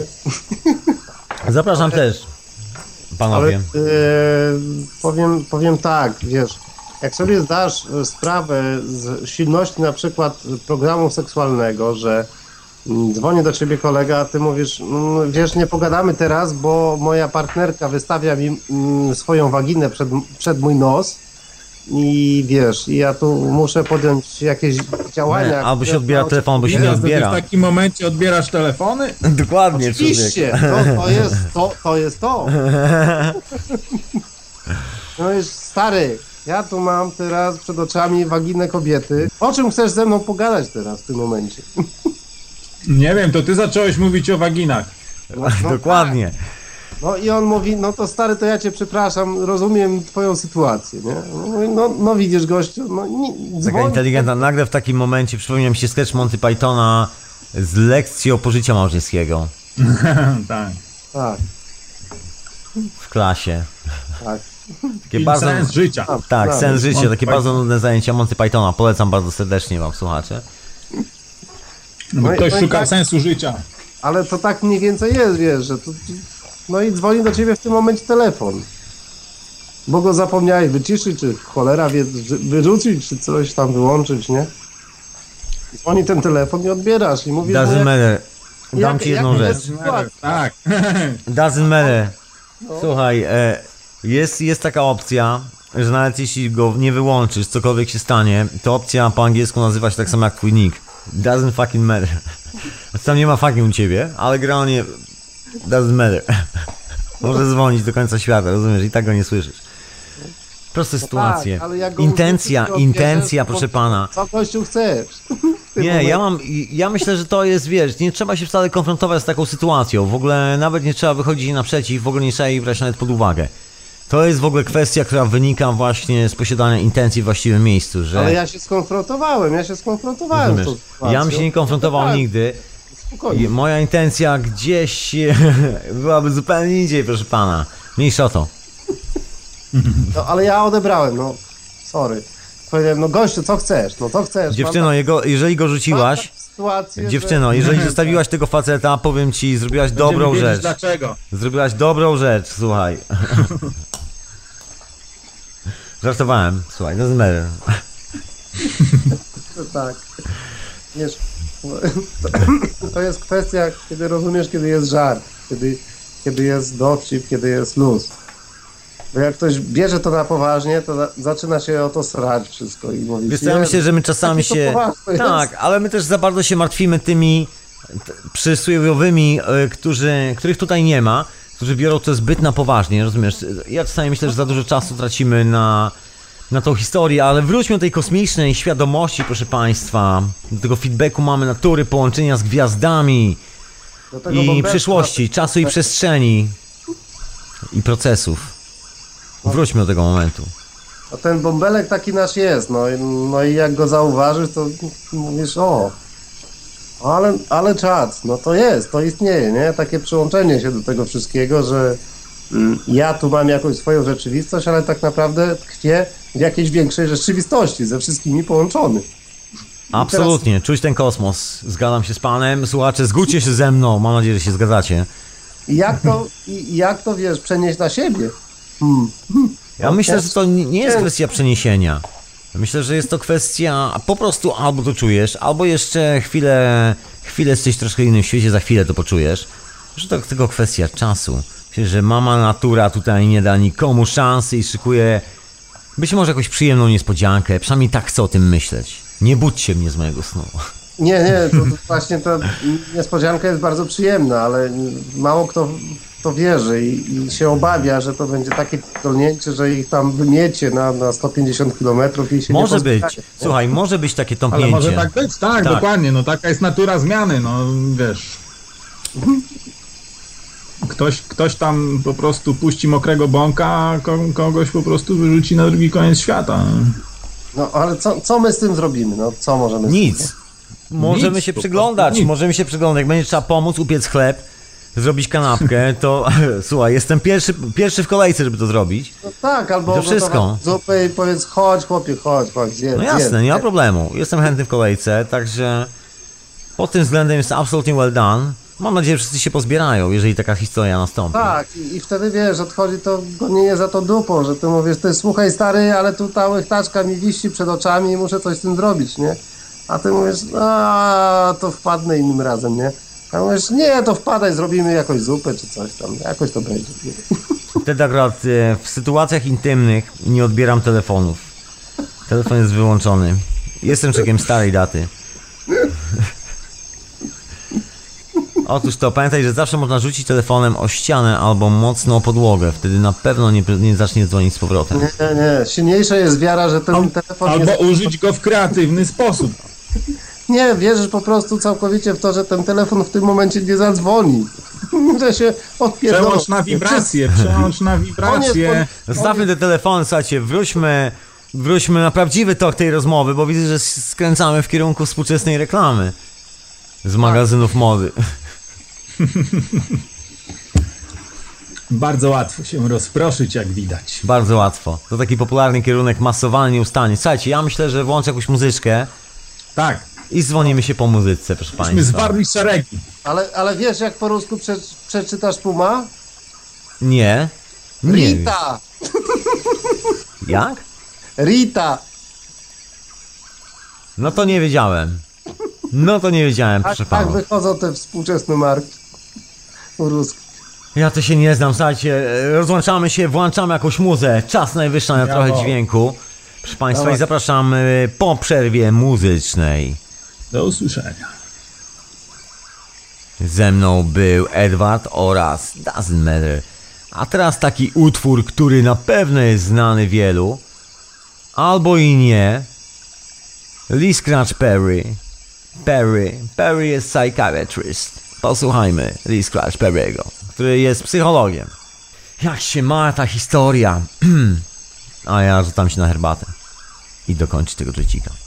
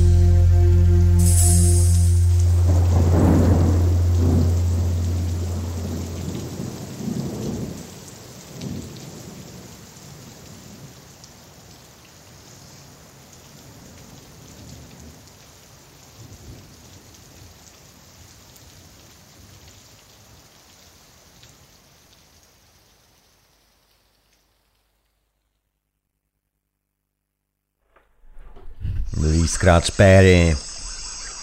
Radionafali.com Hiperprzestrzeń Wszystko to jest retransmitowane w Radiu Paranormalium. Oprócz tego, że jest transmitowane w Radiu na Fali oczywiście. W archiwum też Radia na Fali i nie tylko to, bo i też inne podcasty. Zapraszam do wiedzenia. A ja tutaj tak próbuję przerzucić ten kosmiczny temat. Mam nadzieję, że mi się wreszcie udało. I nie będzie ściągania w różne dziwne strony właśnie kosmiczną świadomość. Sobie tak oglądam różne rzeczy na necie nie tylko, bo oprócz tego, że ludzie mi podsyłają, sam sobie śledzę i wyłapuję takie ciekawe zjawiska. Jest coś w rodzaju, przynajmniej albo ja to widzę, albo po prostu mam taki moment w życiu, że wpadam na takie rzeczy. Może tylko po prostu indywidualna sprawa, może to nie jest żaden, żaden cud na świecie nie dotyczy się to nikogo za wyjątkiem mojej własnej osoby.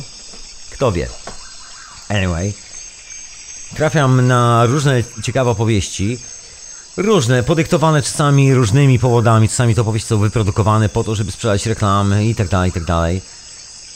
You know, czasami jest to biznes, ale tak czy siak w bardzo wielu tych opowieściach czai się, nawet jeżeli jest to biznes, to jest to opowiedziane przez człowieka, który żyje teraz, a jeżeli to prawo karmy, które jest uchwycone w tej buddyjskiej opowieści, o której wspominałem wcześniej, jest rzeczywistością i tak się rozlewa troszkę bardziej na nasze życie, na czas i przestrzeń, czyli automatycznie w tym momencie jesteśmy swoją własną karmą i swoją własną przyszłością. Jesteśmy wszystkim tu i teraz, właśnie tu i teraz. Taki wiecie, dla mnie normalny, dla niektórych nie do końca być może koncept na rzeczywistość, ale to już zostawiam. Dla mnie jest to normalność i przy tym zostanę. Przecież nie będę się kopał z koniem, prawda? Jeżeli ta karma tak działa, tak dokładnie tu i teraz, w tej chwili, to jeżeli czas jest tak skonstruowany, to być może właśnie ta cała historia, która się teraz dzieje, jest właśnie to, o czym tutaj wspominałem już nie raz, nie dwa. Tak się mówi, że niby czas przyspiesza, no bo faktycznie czas w sumie przyspiesza, dzieją się różne takie dziwne rzeczy. A tu mamy telefon, więc już odbieram Konrada. Halo, halo, panie. Witam serdecznie, Konradzie. Jak zdrówko szanownemu panu? No bardzo dobrze. Doskonale. Tak. Okej. Doskonale. Co, jak sobie wyobrażasz przyszłość, takie zmiany przyszłościowe? Czy jesteś technokratą, niczym lem, czy podążasz za jakimś zupełnie innym Wiesz co, konceptem? tak generalnie mówiąc, jeśli chodzi o technologię, to wszystko e, przypominam sobie niektóre osiągi techniczne Stanów Zjednoczonych. Tutaj chyba było, że oni kiedyś wynaleźli działo elektromagnetyczne. To Nikola Tesla w sumie tam wynalazł, oni tam zgarnęli te rzeczy, chociaż nie no, tylko on jeden, prawda, ale historia jest Ale taka, że wydaje, położyli właśnie- łapę na cudzych wynalazkach, o to chodzi. Wydaje mi się, że to trochę zmierza w taką trochę złą stronę, bo wiesz, chodzi mi generalnie o broń masowego rażenia, tak, że są wymyślane jakieś tam nowe rozwiązania techniczne i jeżeli ta broń dostanie się w niepowołane ręce, Hmm, jesteś katastrofistą, młody człowieku. Można tak powiedzieć, aczkolwiek... Gdzie jest ta e, wiara i nadzieja u tej młodzieży? Przepraszam że tak zrównałem do młodzieży, nie znając swojego wieku, przepraszam, takie alegoryczne porównanie, ironiczne. Proszę wybaczyć, jest sobotni wieczór. Mm. No i mi się wydaje po prostu, że może nie wszystkie wizje są aż tak katastroficzne, ale jednak trzeba mieć tą świadomość, że wiesz, że coś jednak tam się gdzieś czai. Dążą do samozniszczenia. No akurat tutaj to też Ale co ze mną, kiedy ja nie dążę do samozniszczenia? To nie jest do końca tak. Myślę, że czasami ogólniamy. Ja, mi się wydaje, że właśnie jest troszeczkę tak, jak mówi to buddyjskie powiedzonko, że wszystko, co widzimy, widzimy przez swój własny pryzmat, że to jest nasz własny świat. Czyli w tym momencie wracam do swojej e, opowieści, takiego paralo, metafory na tą sytuację, że w tym momencie wszyscy jesteśmy trzej muszkieterami gdzieś we Francji. W poprzednim wcieleniu, właśnie w tym momencie, ale za chwilę będziemy trzema kolesiami, którzy siedzą gdzieś na jakiejś wiosce w Andaluzji 1200 lat temu i grają w karty. Rozumiecie? Ale to za 3 minuty. Teraz jesteśmy w, jedy, w innej skali czasowej. I nasza, no nie wiem, myślę, że nie wiem jak to nazwać, gęstość mi się najbardziej podoba. To jest chyba najbardziej centralnie pasujące słowo. Taka fizyczna gęstość. Bo on obejmuje dokładnie opis tego zjawiska tak, że no możemy sobie popatrzeć na materiały, zbadać, to to nie jest już takie science fiction, takie metaforyczne, takie, że wiesz, że mówimy, że magia jest. To już nie jest magia, tylko to jest coś, co istnieje. Można sobie w laboratorium zrobić eksperymenty, sprawdzić jak- sobie urządzenia. Tak jak Widać. ludzie przecież kiedyś e, tam ogólnie mówili, że jakieś pioruny na niebie czy coś, to jest, wiesz, dla nich była magia, nie? A teraz, Panie, trzeba się przeżegnać, jak grzmotnie piorun, Bozia się gniewa. no, tak, dokładnie. A teraz ta magia to jest czysta nauka, nie? Po prostu. Otóż to, a to jest dojonizowanie powietrza, wtedy trzeba, żeby, znaczy wtedy najlepiej wyjść sobie bardzo szybko na zewnątrz przy takich piorunach. No nie tak, żeby trzasnął w nas ten piorun, jak lecą nad nami, ale jak tylko się przesuną, wyjść sobie na zewnątrz, bo jest tak najonizowane powietrze, to jest tak zdrowy, taki naturalny biorezonator. Lepsze powietrze jest. Od, oczywiście i tak naładowane ładunkami elektrostatycznymi, Ja ziemia powiem- naładowana. Taki po prostu biorezonator Janka Taratajcio, tylko że naturalny oczywiście. Powiem ci, że ja kiedyś byłem świadkiem w ogóle takiego zjawiska jak piorun kulisty. Wow. u siebie w mieście, bo to generalnie pamiętam, że była buta i stałem sobie przy oknie i widziałem taką jakby kulę ognia, kulę światła, która tam sobie gdzieś latała, nie? I to, Wow. nie wiem, chyba było właśnie dokładnie to, ale to też mi ciężko opowiedzieć, bo ja miałem, no już z kilkanaście lat temu to było. Wow, niezłe. Ja nigdy nie Ale- widziałem takiego pioruna kulistego. Słyszałem o nim, tylko, tylko słyszałem w opowieściach. Wow, Także- man, niezła rzecz. To był dosyć, powiem ci, spektakularny widok, nie? A czułeś jakiś zapach takiego, nie wiem, bo to może tak dziwnie zabrzmi, nie wiem, czy wtedy zwracałeś uwagę, zapach zjonizowanego powietrza albo coś, tak z ciekawości się pytam, bo... to było, ja miałem w ogóle zamknięte okno, także nie byłem w stanie nic... e, Okej. Wow, ale tak czy siak, wydarzenie niezłe. No, Chciałem zobaczyć. prawie, powiem ci, że prawie jakbym jakiś kurde UFO zobaczył czy coś, nie? No to zmienia troszkę sposób chyba myślenia o rzeczywistości, że są rzeczy, które się filozofom nie śniły na no tym tak, i świecie. ogólnie przecież jeżeli chodzi właśnie o te wszystkie zjawiska paranormalne typu z UFO, no to przecież są niektóre te zjawiska, których właśnie nauka nie jest w stanie wytłumaczyć. Prawda, proszę pana, i jest tego bardzo dużo. Ja sobie ostatnio śledziłem, tu podziękowałem dla księcia Edwarda, który pomógł mi, bo jestem taki, ja to często mówię, bo taka jest prawda, no nie będę tu ściemniał, nie jestem takim technicznym kolesiem za bardzo. Jestem taki, jak to się po angielsku mówi, bonkers, czyli niełuk. No powiem ci, że I po- I, pos- mhm, I posłuchajcie, tak, i sprawdzałem, bo zająłem się jakoś tam jedną rzeczą, którą sobie tam przygotowuję powoli właśnie do syntezy, która tam pewnego dnia wróci, ale to też robię swój własny taki research. I tam sobie sprawdzam rzeczy związane z atomem, z tymi kolesiami, którzy go odkryli, z tymi pierwszymi eksperymentami, które dowodzą istnienia atomu, protonów, neutronów, wszystkich tych historii. Nie, nie to, co się robi teraz, tylko skąd to się w ogóle wzięło. I tam są takie ciekawe historie i trafiłem na takie ciekawe opowieści, że właściwie no nic się nie zgadza z tym oficjalnym, teoretycznym opisem, który panuje wszędzie, łącznie z Encyklopedią Britannica. I to tak dosyć konkretnie się nie zgadza. I właściwie gdyby tak spojrzeć od takiej, że tak powiem, krytycznej strony i zrobić serię eksperymentów, które nie są ustawione, to wszyscy doskonale zauważą, że to prawo nie działa. To działa tylko dlatego, że eksperymenty są ustawiane i właściwie nikt ich nie robi, bo też zawsze wychodzi coś innego. I to jest taka zabawna historia. Z, z tym modelem atomu według Bora, Otóż to, najbardziej fundamentalny. otóż to jest bardzo mało fundamentalny. A jest mocna właśnie, ściema w ogóle, jak się okazuje. I to taka tak naciągana. Ale to jest moja, jak na razie, taka indywidualna refleksja. Tu nie chcę was namawiać, żebyście teraz szydzili z Bora, z Borna, który dla, niektórym, dla niektórych wielkim naukowcem, wielkim matematykiem i fizykiem był. Dla mnie zerem, zerem.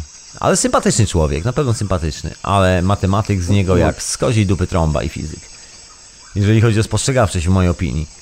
Jeżeli chodzi o cały ten pomysł tam atomu. W tym atomie właśnie było takie stwierdzenie, że jeżeli byśmy się wpatrzyli w tą strukturę tego atomu tak dokładnie, to tam nic nie ma. Są piękne zdjęcia tego No. atomu właśnie w momencie odkrywania. Bo odkryto to zjawisko. Nie, no słuchajcie, zostawiam, nie będę opowiadał teraz, zostawiam. Jak ktoś jest z Was ciekawy, niech sobie poszuka, ale generalnie. No dobra, już skończę, wszystko tak rozgrzebałem, już nie będę zostawiał Was No na jak już haku. rozpocząłeś, to ten. Dobra, to dokończę szybciutko. Są pierwsze zdjęcia atomów, droga słuchaczko i drogi słuchaczu, i ty, Konradzie. I te pierwsze zdjęcia są bardzo intrygujące, wyglądają jak plazma. To są takie wyładowania elektrostatyczne. Proszę się przyjrzeć uważnie, są robione w takich troszkę dłuższych czasach. Jeżeli ktoś z Was ma taką plazmę, zabawkę dla dzieci, może sobie wziąć nawet aparat cyfrowy i samemu na długich czasach zrobić sobie zdjęcia. Osiągnie dokładnie ten sam efekt. A jeżeli będzie poruszał, zrobi sobie taki rezonator do tej plazmy z lusterkiem albo pryzmatem, to jeszcze lepiej, bo wtedy sobie zobaczy rezonansy i częstotliwości na ścianie w postaci fali. I co to oznacza dla... I to na razie zostawię, słuchajcie, jeżeli ktoś z Was jest na tyle dziarski i chce mu się, i ma czas, i lubi się tak bawić, niech sobie zrobi te eksperymenty, ja do tego wrócę tak czy siak w syntezie, bo jest to zabawne, bo potwierdza to, jak w rzeczywistości praktycznie oficjalna nauka nic nie wie na temat tego, jak funkcjonuje cały świat dookoła. To są wszystko takie no, ci, bardzo że- mocno wystrzelone z kija, że tak powiem, pomysły takie, że jak człowiek to sprawdza, czyta te eksperymenty, to włosy się jeżą na głowie, mówią, oh shit guys, to był długi lot. Musiała być niezła impreza. No ogólnie powiem ci, że nie słyszałem jeszcze o tym, ale dużo, znaczy tam dużo się słyszy generalnie, jeżeli chodzi o atom, o tych teoretycznych cząsteczkach. Tak, Ja wiem, że teraz jest moda na fizykę kwantową, wiem, że Tak, to tak, jest straszna jazda w ogóle, gdzie nie gdzie. To jest w ogóle... Dla mnie to jest ściema to- troszeczkę, ja tak nieelegancko mówię. Przepraszam was, moi drodzy, wiem, że wielu z was lubi, widzi w tym sens i siedzi w tym Znaczy, temacie. wiesz, no, Ja rozumiem, podzielam, rozumiem, doceniam. Ja natomiast mam swoją własną opinię, także wybaczcie mi, dla mnie to jest ściema. Ale myślisz, że na przykład te wszystkie historie o tych cząsteczkach, o bozonie Higgsa i tak dalej, to czy to też jest ściema według ciebie? Mam takie podejście, że tak. Wiesz co, skłaniam się bardzo blisko. No nie będę tutaj wyłuszczał całej sprawy, wszystkich tych historii po kolei, bo to musiałbym osobną chyba audycję zrobić. Ale moje takie prywatne, indywidualne podejście opiera się na alchemicznych zasadach. Przepraszam, wiem, że komuś zadrżały kolana, być może w tym momencie strachu. No, bywa. Księżyc, księżyc taki na niebie, ja mówię o alchemicznych zasadach. Ja przepraszam, ale ale chemiczne zasady, w sensie równorzędna wymiana? Proszę? Alchemiczne zasady, to znaczy, co masz przez to na myśli? Chodzi, y, właśnie muszę sprecyzować, bo też nie zostawię was tak alchemiczne zasady, przecież nie będę taki magiczny. Co ja jestem no właśnie, magik? Nie, już mówię, słuchajcie, to chodzi o to, że jesteśmy tworem trzech żywiołów, moi drodzy, czyli trzy żywioły, no można powiedzieć woda, ogień i powietrze. Ziemia jest efektem tego wszystkiego, ale takie trzy podstawowe żywioły, które się materializują, są trzy siły, można powiedzieć eter, siła kosmiczna i jeszcze jedna siła. I te siły, kiedy się wszystkie spotkają, tworzą nas. A kiedy są osobno albo w troszeczkę innych proporcjach, to żyją w nich inne duchy, można tak powiedzieć, czyli woda, która ma swoją własną świadomość. To jest ta słynna historia z programowaniem wody, zmienianiem jej struktury. To się zachowuje jak żywa istota, wszyscy to widzą. I z pamięcią wody przede wszystkim, nie? Bo też Otóż to. To jest taki żywy kryształ, to jest żywy kryształ, tak się zachowuje.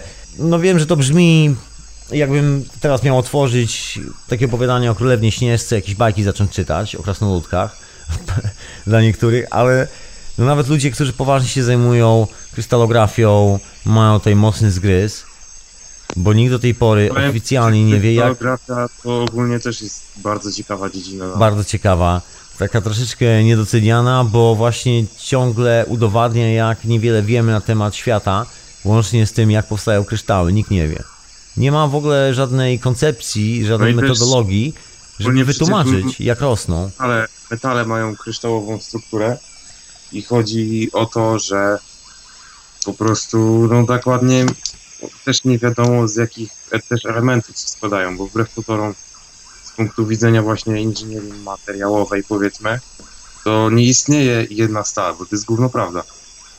Jako metal na przykład istnieje Chodzi o takie czyste struktury polimerów, że, że praktycznie niby, że kosmiczne zjawisko, można powiedzieć, super technologia. Mamy strukturę, która jest tak czysta w środku, jest strukturą naturalnego polimeru, czyli wszystkie klastry, jak sobie się spojrzymy pod mikroskopem na taki kryształ, są dokładnie identyczne. I to cały czas rośnie. I Znaczy, cały czas przechowuje, zachowuje wszystkie informacje. które metali, bo polimery są ogólnie inne właściwościami, ale Wiesz to- co, ja patrzę na to pod względem kryształu, bo właściwie koniec końców proces starzenia się metalu to jest proces, kiedy zamienia się w kryształ. no tak, w sumie racja. Także wszystko jest. Gener- Generalnie na przykład e, mówiąc o tych rodzajach metali, no to ogólnie to nie jest jeden rodzaj, tak? Bo jest żeliwo, jest stal jakaś tam hartowana. No są różne. Masz miedź, Tak. masz złoto. No tak, i są jeszcze stopy metali. Otóż O to. złocie chciałem powiedzieć, o witam cię Tomku. Witam serdecznie. Jak zdrówko panu?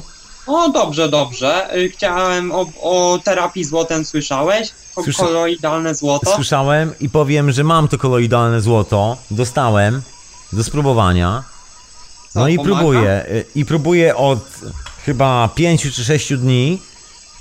Mm, Jakoś nie widzę specjalnie jakichś wiel- wielkich różnic. Poważnie. Ciekawa historia, bo To było poruszane. Znaczy nie, no, ciekawa historia. Podoba mi się Byliśmy sam koncept. I tam były poruszane tematy e, leczenie nanocząstkami właśnie z srebra i złota, tak? Że one no, odbierają, e, odcinają dopływ tlenu od, do, od patogenów do nowotworów. One są ciekawe No to- z jednego powodu. Znaczy, dlaczego mnie to zainteresowało, bo no nie wiem, jakie są inne opinie, bo tu podejrzewam, każdy ma swoje własne powody. Ale dla mnie najbardziej interesujący, interesują, intrygujący powód w ogóle tego monokoloidalne złoto, tak to się nazywa, to jest jego struktura i to, jak wpływa na żywy organizm. On powoduje, można powiedzieć, zwiększa elektryczność w organizmie, gdzie, gdzie czasami no, nie dochodzi kawałek prądu, bo mamy coś tam przyblokowane i ten prąd się tam nie propaguje tak jak trzeba, te nasze naturalne rezonanse w naszym ciele, to to są takie substancje, tak samo jak wiele warzyw, tak samo jak wiele owoców, które zawierają w sobie minerały, bo to nie jest tylko to, bo to też nie ograniczamy sprawy tylko do tego. Masa liści, szpinak, kilka innych rzeczy. No i to, to złoto ma jedną ciekawą rzecz, bo tam jest struktura taka sama jak w atomie złota, znaczy jakby atom wygląda tak samo jak atom złota, aczkolwiek już nie jest złotem, to jest biały proszek i wygląda to dziwnie. I ma bardzo ciekawe zachowania, kiedy się wkładzie go na wagę, to w pewnym momencie, w pewnej specyficznej temperaturze następuje bardzo dziwne zjawisko, to się nazywa super, superconductivity, ciągle zapominam. A dzisiaj o tym mówiłem znajomemu. Byłem przyjacielowi dzisiaj o tym opowiadałem i kurczę zapomniałem słowa. Superconductivity, czyli nadprzewodnictwo. A. I nagle gdzieś w pewnym, w pewnym rejestrze temperatury, temperatury, kiedy się podgrzewa tą substancję, nagle substancja zaczyna tracić wagę. Nagle, bo leży cały czas na wadze, tylko zmienia się warunki termiczne dookoła. Nagle wszystko wytraca i waga zaczyna spadać cały czas w dół. Mija poziom 0 i leci dalej w dół.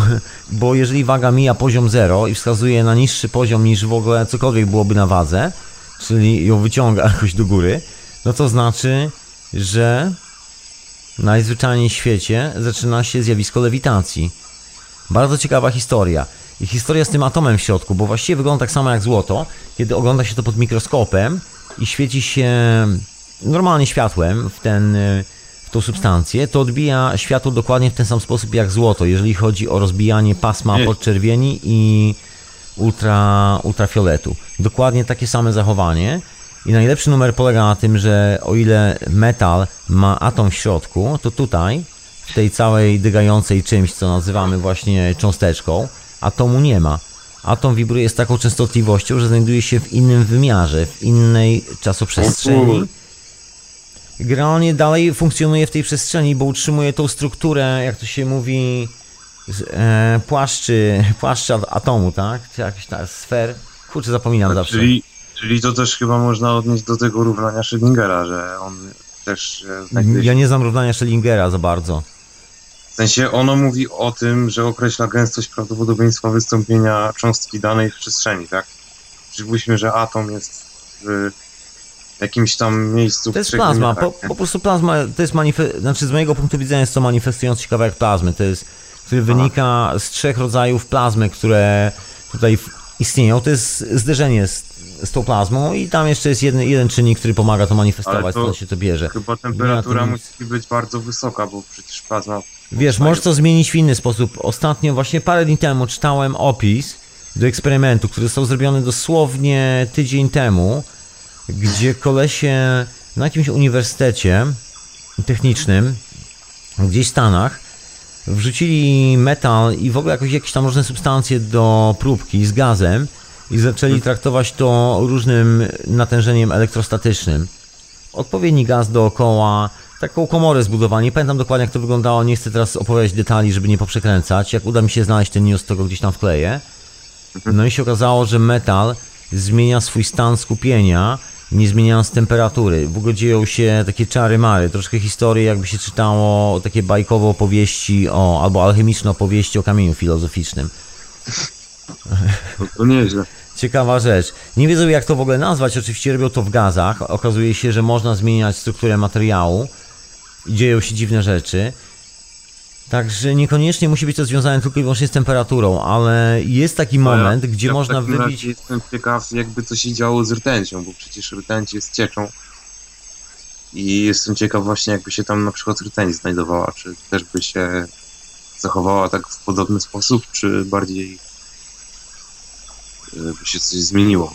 No, rt- rtęć jest używana, była używana do tych overunitów. Czyli do urządzeń, które dawały więcej prądu i dają więcej prądu niż pobierają. Jeżeli chcesz, to możesz sobie sam zbudować taką lampę z rtęcią próżniową, triodową. Puszczasz tam napięcie 12V, takie z zasilacza. No i lampa zaczyna świecić i wtedy do lampy to jest trioda, czyli ma jedno wejście i dwa wyjścia i podłączasz tam na dwa wyjścia dodatkowe urządzenie i ściągasz prąd, który powstaje z różnicy, z tego zjawiska, się tam dzieje, a w środku lampy jest trochę rtęci i ta rtęć powoduje, że dookoła tego wszystkiego powstaje duże pole elektrostatyczne, czyli zwiększa się moc i z, 24, z 12V robisz sobie 24V. No to nieźle. To w ogóle stacje metra w Londynie na tym chodziły. To zapraszam do syntezy. Ja tam właśnie w syntezie, w tych odcinkach, które są w archiwum, Właśnie o ten, tym opowiadam, proszę Państwa. Takie pytanie, kiedy ruszysz tą syntezę, bo ogólnie ja tam raz słuchałem parę tych odcinków i muszę powiedzieć, że bardzo ciekawe były niektóre audycje. To polecam do końca, bo tam jest więcej tych historii właśnie o tych lampach. Także to jest coś, co wiemy, że rtęć się zachowuje, ma takie właściwości, że daje nam więcej prądu e, dookoła, że można je używać jako wzmacniaczy. Są jeszcze historie z tak zwanym kompleksem Lize i muchołapką, gdzie tam w ziemi znaleziono dużo rtęci, dużą zawartość rtęci w tej owej muchołapce, co jest bardzo ciekawe rzeczy. A Tak. jeszcze a, a propos zmieniania struktury metali, to nie wiem, czy kiedyś słyszałeś o czymś takim jak wykres żelazo-węgiel. Chodzi mi o wykres fazowy. Nie, mo, nie, nie kojarzę w tym momencie, chociaż mogłem, mogłem słyszeć, ale nie kojarzę. Mów mi to człowieku.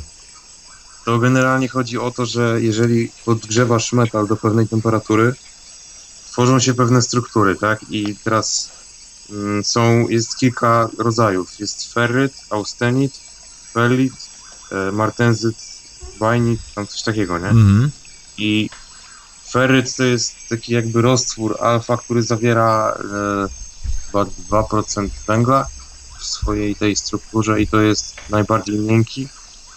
A na przykład austenit charakteryzuje się tym, że on jest bardziej jakby ciągliwy, bo to jest przy to można rozróżnić przy procesach na przykład.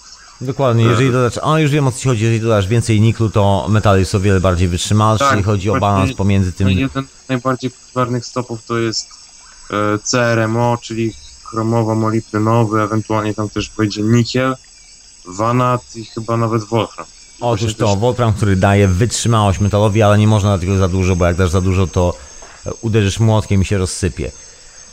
Rozumiem, przy pana, bo przypominam to sobie, troszeczkę, troszeczkę tego trochę jeszcze pamiętam w życiu. No jest coś takiego, ale to, to zostawiamy, bo to jest takie techniczne. Ja tu w ogóle chcę troszeczkę. Nie w sumie, więc też.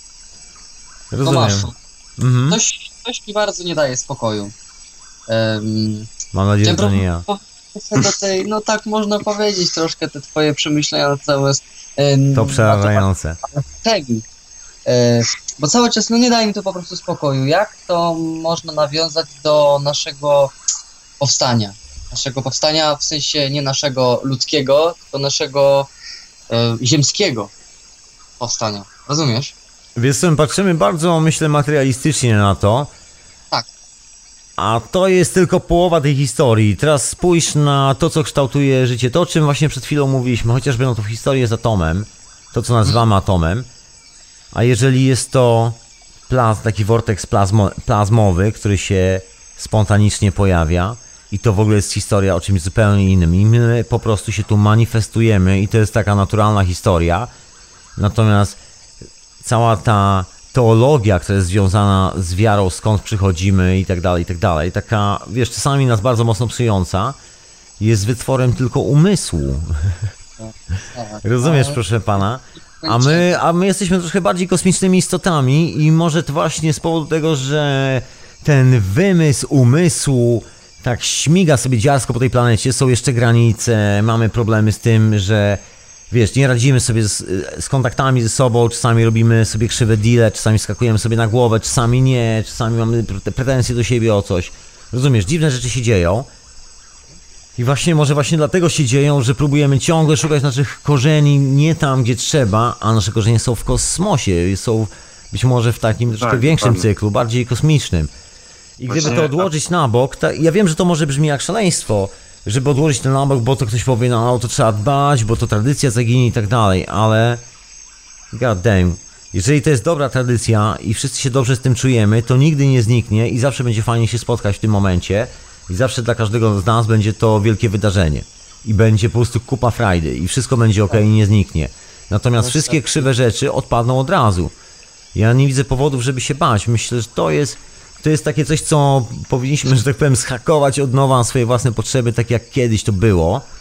Bo wszystkie ślady wskazują na to, że dawniej, dawniej, dawniej, tam skąd pochodzimy, czyli te takie prastare cywilizacje, funkcjonowały bardziej w taki sposób, niż ten, w jaki my funkcjonujemy teraz. Tym bardziej, że mamy taką technologię, i to od 100 lat ponad, że właściwie nikt nie musi płacić rachunków za prąd, nikt nie musi się martwić rachunkami. To naprawdę to są sprawy już dawno rozwiązane.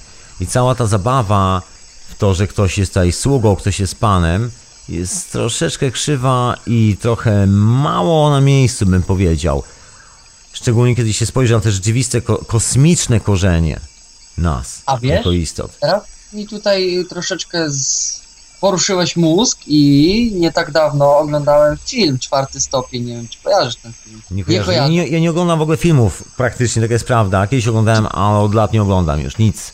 Prowadzę trochę w temat, no rozumiem, że na pewno książki nikt nie napisano na ten temat. Znaczy no jest nie, jedno, nie jedna książka taka napisana, tematyczna e, o kosmitach właśnie, gdzie jest historia pokazana. Ja się boję czytać książek o kosmitach. Lubię, wiesz, lubię sam widzieć kosmitów w swoich wizjach. Boję się troszkę czytać o innych wizjach, bo to tak trochę, wiesz... No właśnie. Ale to dajesz. czytasz książkę i widzisz to własnymi oczami, oczami wyobraźni, ten kosmitek może być, kurczę, kulką, a jeden kosmitek może być jakimś olbrzymem.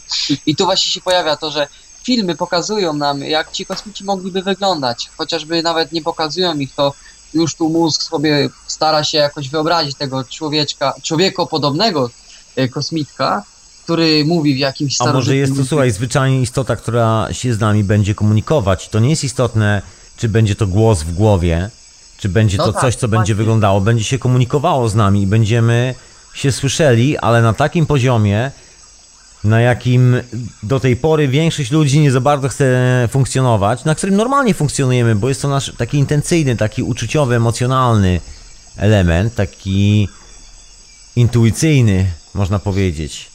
Ale wiesz, świadomością to- to- się kieruje, coś takiego. Nie chcę ci przerywać, ale to jest tak jak mówisz, że y, już nawiązując do tego filmu cały czas, y, pokazali tam po prostu ludzi tak jakby chorych psychicznie, którzy Mhm. nie wiedzieli nawet, że skontaktują się z nimi istoty pozaziemskie i oni się kontaktowali tak jakby z nimi w głowie, tak jakby byli i w głowie gdzieś podłączeni do tego wyższego stadium y, umysłu i jednocześnie słyszeli ich w pokoju, powiedzmy. Y, Było to po- pokazane w ten sposób, że oni widzieli sowę za oknem i ona była Tak, tak, był oknem. ten motyw właśnie, że ta sowa, oni ją widzieli, ale potem jakby ta sowa zanikała i przestali ich widzieć i potem robili, robili dziwne rzeczy, nie? Tak, że ta sowa była takim jakby, mm, nie wiem... Takie totemem. brzmi to jak indiańska opowieść o tym, że jest taki moment, że pod postacią właśnie zwierząt przychodzą duchy przodków. Człowiek Tak, sobie siedzi i nagle przylatuje sowa i siada na gałęzi obok niego i nagle... No takie rzeczy nie dzieją się codziennie. Wiadomo, że sowa nie przyleci, nie usiądzie na gałęzi obok człowieka, bo ma swoje życie. No tak, i to jest to, że I ta to sowa jest znak. To jest znak. jej. To nie jest Albo... mowa tak naprawdę, ona jest, ale jej tam nie ma i nagle pojawia się bam, istota kurde, która jest tak przerażająca, że nie potrafi się wytłumaczyć jak ona wygląda. Ja myślę, że jest masa takich zagadek na świecie i takie rzeczy się dzieją. Ogólnie a propos mitów jeszcze chciałem dodać, że e, tak jakby nie, wie, nie będziemy może w przyszłości dokładnie wiedzieć, jak oni wyglądają, ale oni chyba też mogą być jakby taką czystą świadomością, która...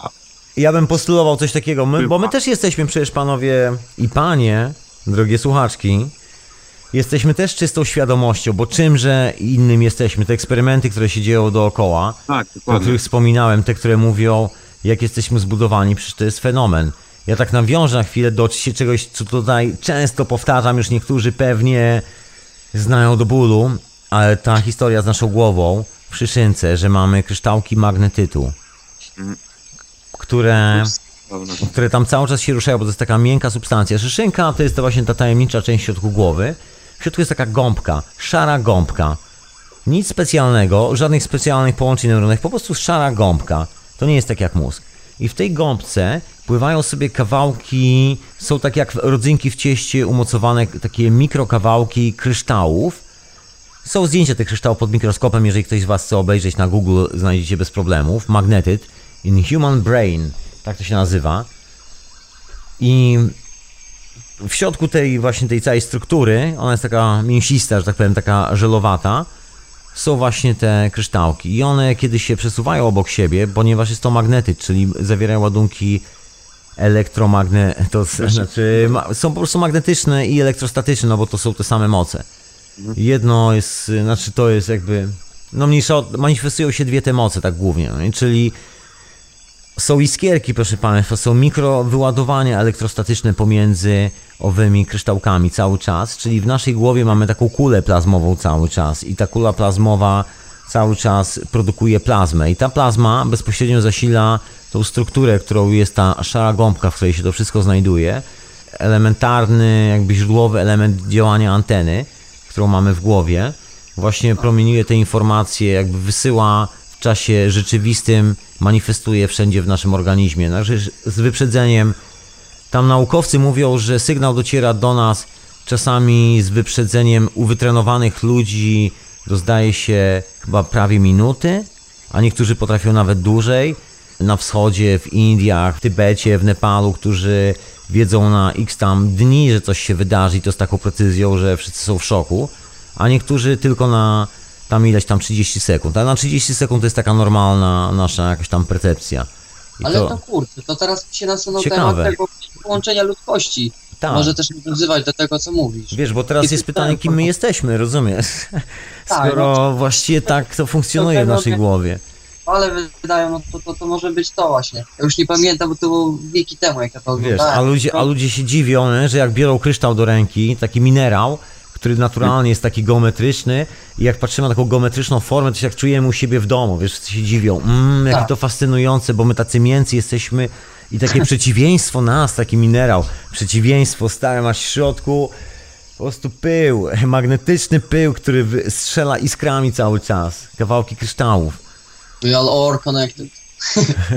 Dokładnie. To jest ciekawe i nikt tego nie jest w stanie wytłumaczyć, bo tego właściwie, ni- no jak to zbadać?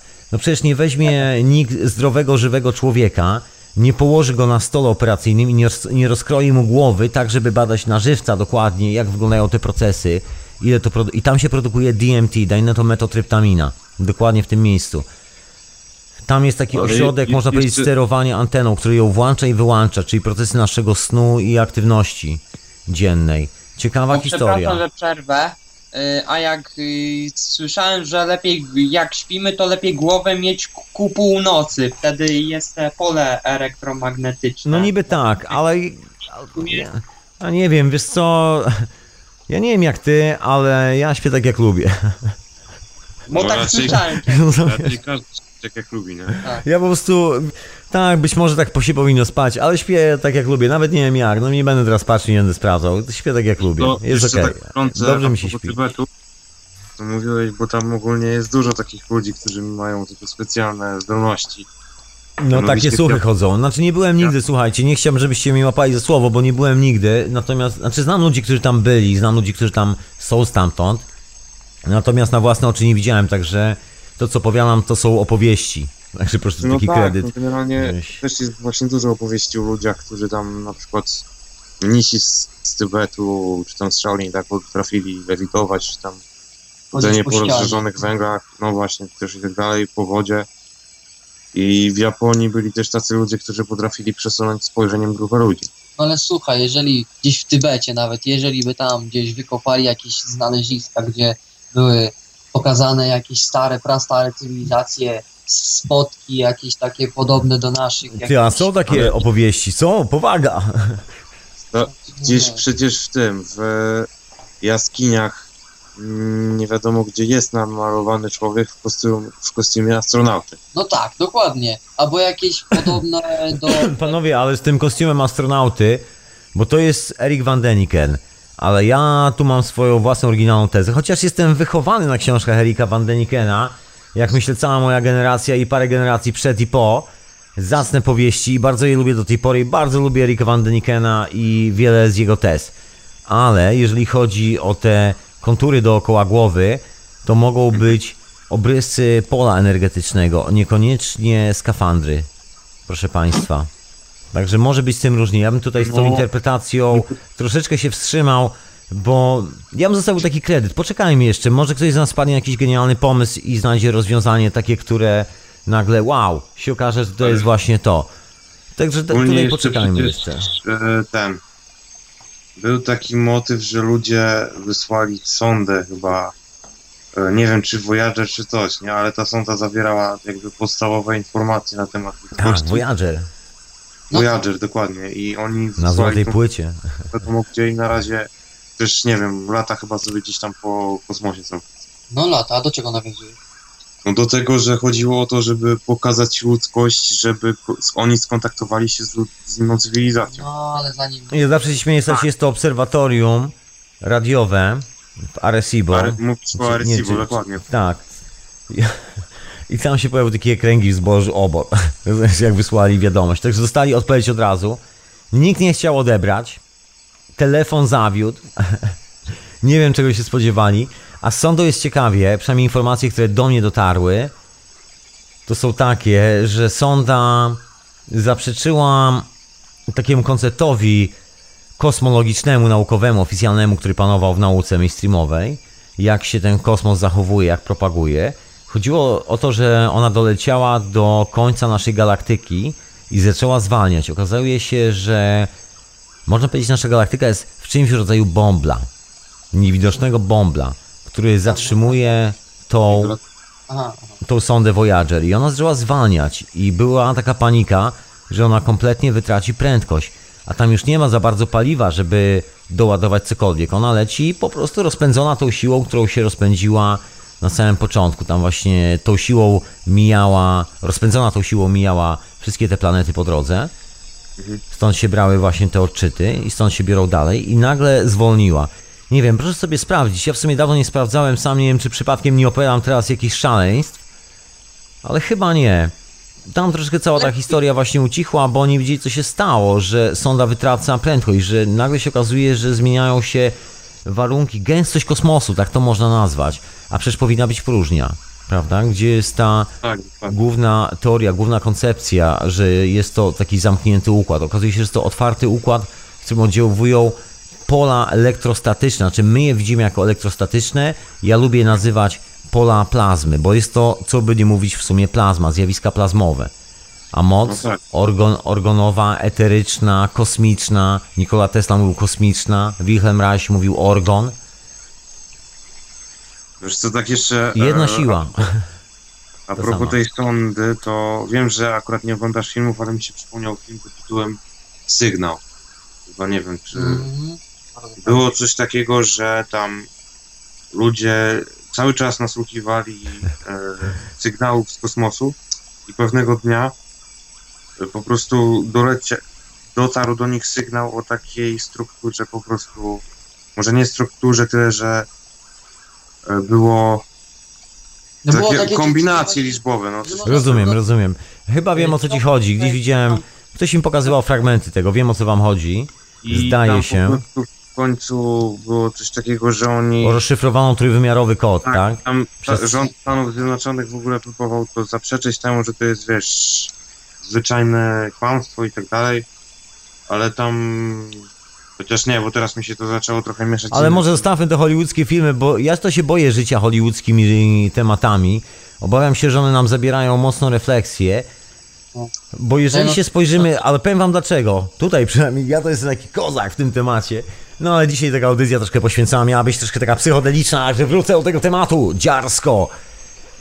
Mi się wydaje, że jeżeli skorzystamy z substancji, skorzystamy z naszej szyszynki, to możemy złapać sobie kontakt z tym kosmosem bez problemu. I to każdy z nas. Myślę, że po to to jest. To jest taki naturalny backup mamy natury. Taką Też mamy wydaje, że refleksję. właśnie- Taki, że jak zwariujemy, że tak czy siak, nawet jeżeli zwariujemy, to to sobie rośnie na łące. To wystarczy się tylko doczołgać na tą łąkę. Na kolanach można się doczołgać na tą łąkę. Na żywca, po prostu na- gdzieś tam, na tą jesień można się doczołgać.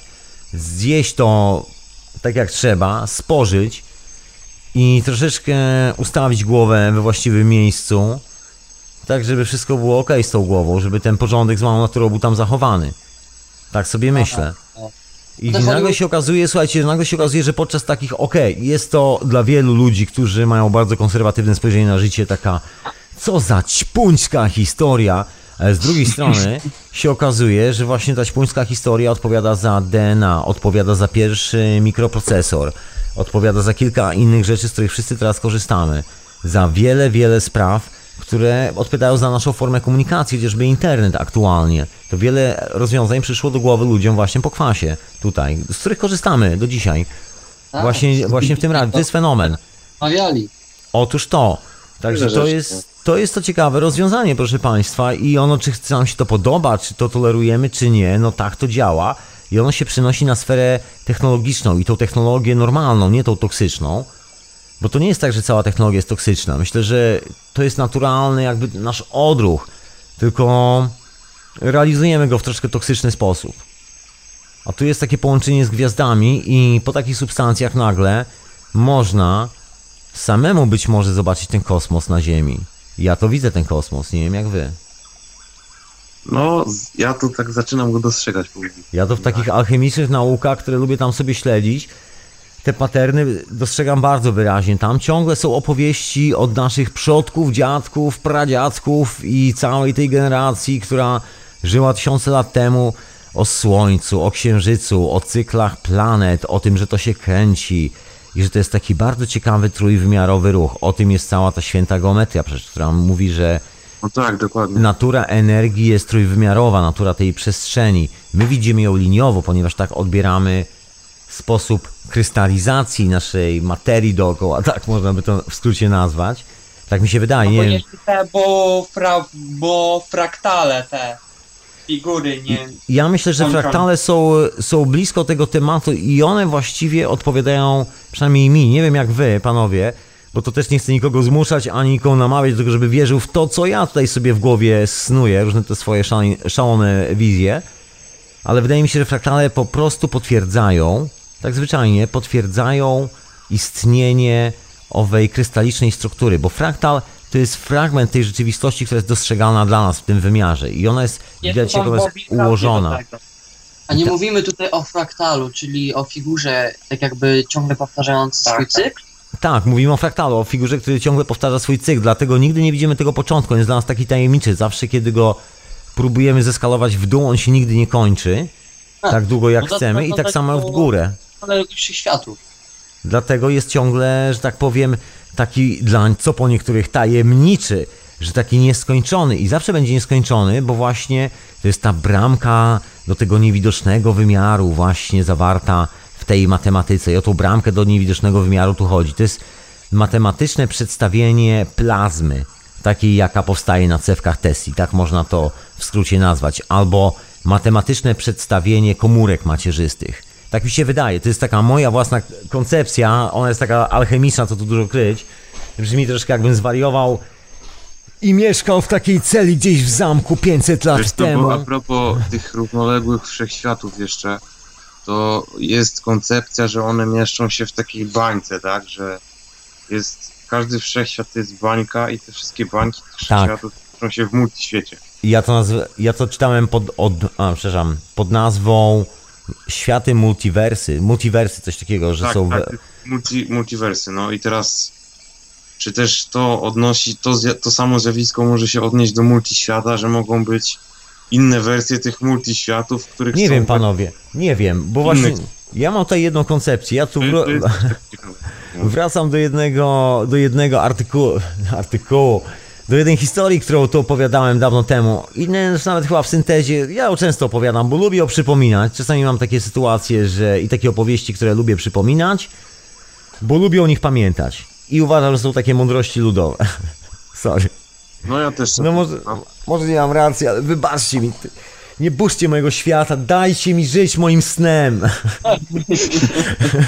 Słuchaj, I- no tak teraz kolega mówi, tak Konrad mówi teraz o tych multiversach, to wyobraź sobie sytuację taką, że Że jest e, nieskończoność tych multiversów. Nie, nie, nie. Żyjesz sobie w tym swoim świecie, jesteś tu i teraz, rozmawiamy y, na audycji, y, idziesz spać i budzisz się, żyjąc w tym samym świecie, ale tak naprawdę to może być druga bańka, w której istniejesz i budzisz się nie mając świadomości A takiej. to już Otóż wchodzi to. chyba koncepcja pól morfogenetycznych.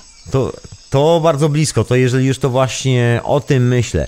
Jaki mam koncept tego wszystkiego? Ten, ten, który chcę tak powtórzyć nachalnie po raz kolejny, to jest ten słynny eksperyment, jak w małej wiosce się robi eksperyment z kulkami. Jest cały słoik kolorowych kulek. Taki słoik, który jest wysoki na pół metra, taki potężny, szklany, szeroki słój, nie wiem, tysiące kulek, cholera wie ile. Kolorowe kulki. Każdy z mieszkańców dostaje garść kulek. Dziecko, staruszka, robotnik, pan policjant i piekarz. I każdy ma oszacować na podstawie tego, ile kulek sobie weźmie, może- może nawet w dwie dłonie sobie wziąć, sobie porachować, ile ma w dłoniach i sobie na tej zasadzie oszacować, ile kulek jest potencjalnie w słoiku.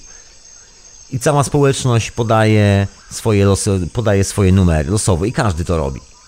No i się okazuje, że każdy z nas się myli. Nikt z nas nie jest w stanie trafić poprawnie na rzeczywistą odpowiedź. Natomiast jeżeli sumuje się wszystkie wyniki, nagle okazuje się, że zawsze jest idealny wynik. I myślę, że najlepszą metodą, proszę panów, jest sobie pofilozofować trochę. Ja ciekaw jestem na inne koncepcje, bo, każ- bo ja to mogę się absolutnie mylić. Absolutnie. Wiesz co, pamię pamiętam rozmowę z Kubą Bawickim jeszcze na konwencie, jak e, Mylicie rzecz ludzka?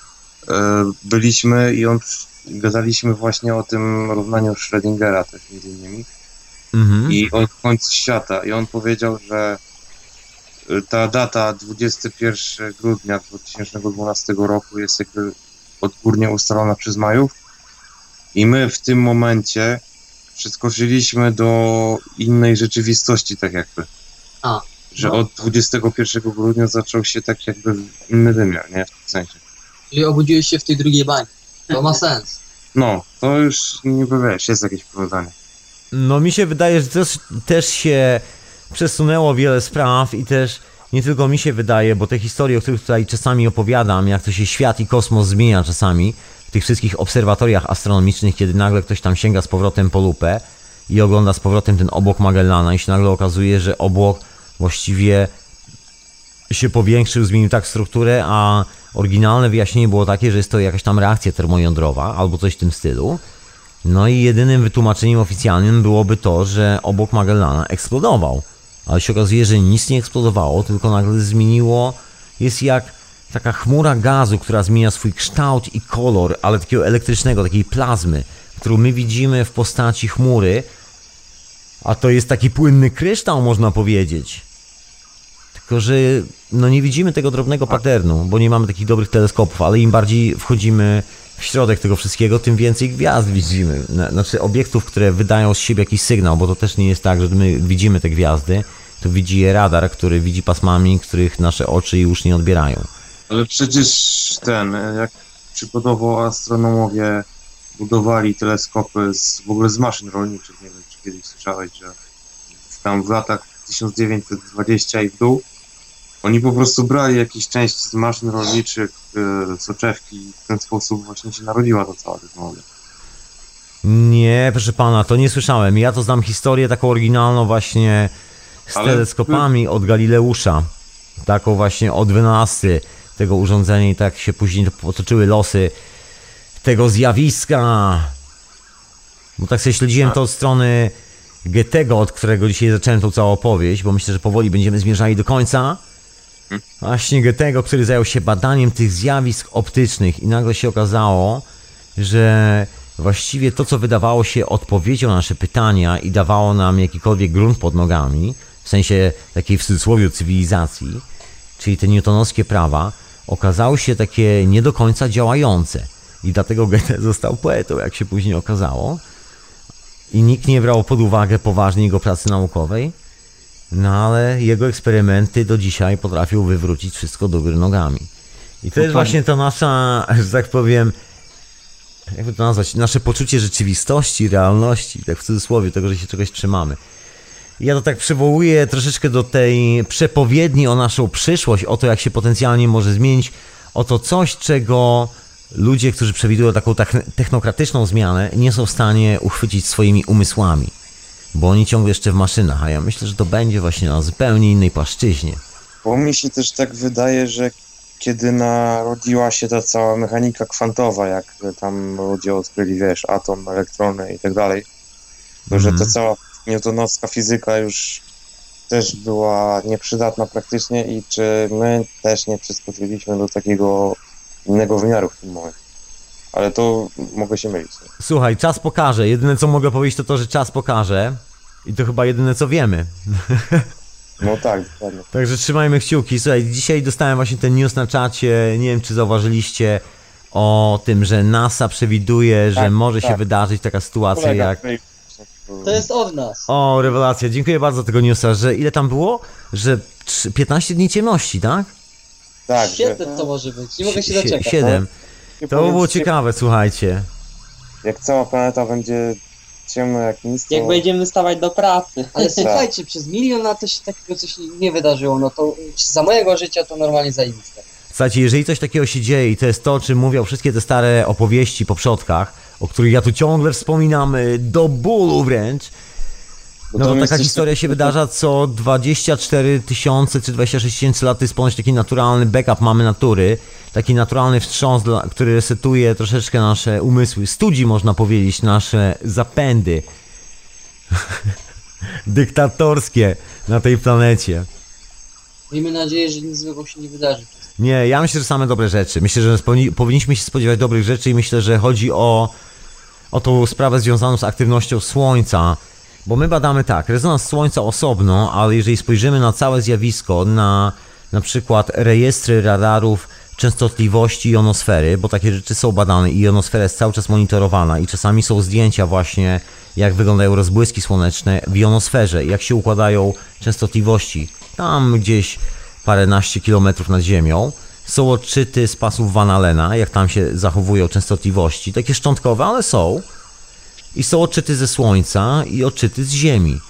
I zawsze tak się podaje odczyty tylko ze Słońca. Jeżeli sprawdzimy wszystko, to zauważymy, że no coś się w systemie dzieje i system jakby nabiera pewnej dynamiki, której tu dawno nie było. Jest to też związane ze Słońcem, z aktywnością słoneczną. I to jest dynamika pracy naszego mózgu, jak się okazuje. I jest taka koncepcja, nie wiem czy słuszna, czy nie. Ja oczywiście w nią wierzę, bo dla mnie dobrze brzmi, ale być może się okaże koncepcja, która mnie przekona do siebie bardziej. Kto wie? Nigdy nie wiadomo. Zawsze otwa- otw- zostawiam otwartą furtkę. I ta koncepcja mówi o tym, że jeżeli walnie energia, to wszystkich nas troszeczkę olśni, można powiedzieć. To jest taki naturalny backup, który powoduje taki reset, taki wstrząs umysłu do podstawowych wartości i wracamy na taki pierwotny cykl, bo szczęśliwie ta energia, z której jesteśmy zbudowani, propaguje dokładnie po tej strukturze. I to widać w strukturze tak zwanej harmonicznej, w częstotliwościach, rezonansach harmonicznych. Dźwięki, z którymi się dobrze czujemy, to jak wpływają na nas od strony medycznej, leczniczej, wszystkie te historie, terapie z tymi dziwnymi dźwiękami, to działa. Ale dlaczego działa? Właśnie dlatego, że pomaga nam się skleić z powrotem z małą naturą. I jeżeli będzie taki impuls, to jest jak mocna substancja psychoaktywna, to może tak zadziałać na głowy. No to proszę Państwa, może być mocna doczekać. zmiana. Ja też się nie mogę doczekać. Gdyby mój scenariusz wypalił, słuchajcie, będę najszczęśliwszym, już jestem najszczęśliwszym, najszczęśliwszym człowiekiem. Już, na zapas jestem. Generalnie, jak mówiłeś właśnie o tej energii, że składamy się z tych różnych elementów, chodzi też o to, że generalnie my się składamy z wodoru. Pamiętam jeszcze, jak przez tam pół roku byłem na studiach i mieliśmy... Z wody, proszę pana, z wody, z wody. Nie, proszę nie Też. patrzeć na wodór, to jest woda. Ale wodór to jest najstarszy pierwiastek w kosmosie, nie? który ma już miliard lat. Nikt nie wie, ile ma kosmos i nikt nie wie, skąd się bierze wodór i nikt nie wie, który pierwiastek jest najstarszy. Ale To, to patrząc co... to, Właśnie, się wody, właśnie się... woda- Ja to odrzucam, te liniowe podejście do czasu, proszę pana. Ale rozumiem, ale rozumiem. Przepraszam, że tak za- zagaduję, ale tak... Aż się krew we mnie zagotowała, przepraszam. Musiałem spuścić ciśnienie, wiecie jak to jest. Gdzieś tam na karteczce ktoś zapisał wszystkie znane i stwierdził, że ten y, został odkryty najwcześniej, bo jest tak. Ale nie ma jeszcze różnych wielu. No to tak jak nie wiem, czy słyszałeś ostatnio NASA odkryła chyba marihuanę. Tak, tak, tak. Ale panowie, to zostawiamy, słuchajcie, ja chcę was ym, delikatnie, nie to żebym was wyganiał, ale ja bym zaprosił e, już do takiej ostatniej, że tak powiem, na ostatnie łyki herbaty i powoli No. zamykamy tą budę. Nie ma problemu. I tak się wygadaliśmy jak No, nigdy. już zleciało chyba. Wow, dziękuję, ale strasznie miło się rozmawiało i myślę, że dokładnie na ten temat, o którym chciałem dzisiaj właśnie pogadać. Także dziękuję bardzo, bo pomogliście i uczestniczyliście i zrobiliście No razem tak. ze mną ten kawałek audycji. Także dzięki panowie. Właśnie. Wzajemnie. Właśnie dzięki. Mam nadzieję, że kiedy wszyscy się będziemy spodziewali takiej fajnej przyszłości, no to myślę, że będzie fajna. Wszyscy No, miejmy nadzieję, połączeni. że wiele Dokładnie. dobrych rzeczy się wydarzy. Też tak myślę, proszę panów. Także nie wyczekujmy wojny, wyczekujmy zmiany, ale fajnej zmiany. Także dzięki panowie za telefon. Na masę. Trzymajcie się. To byli moi goście. A wy oczywiście słuchaliście hiperprzestrzeni. Jeszcze słuchacie przez moment. No, ja znikam. Ale zanim zniknę jeszcze muzyczka na koniec, żeby nie było tak, że takie przegadane. A chciałem tyle muzyczki dzisiaj puścić, a tak się rozgadaliśmy. Ale mam nadzieję, że miło wam się słuchało, że miłe tematy.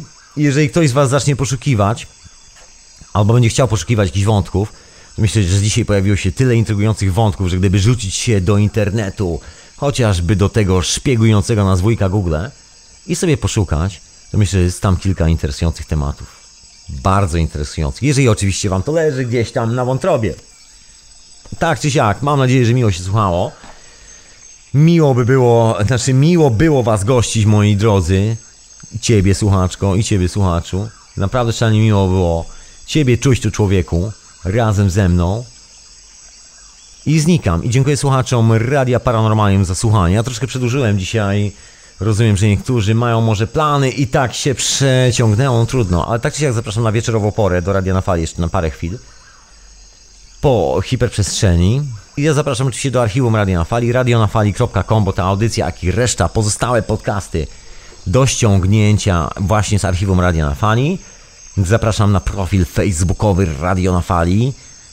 No i zapraszam no oczywiście do Skype'a, jak będziecie chcieli dzwonić, radionafali.com i zapraszam na Twittera, radionafali.com, gdzie wkleiłem ostatnio wiktoriańskie wzorki.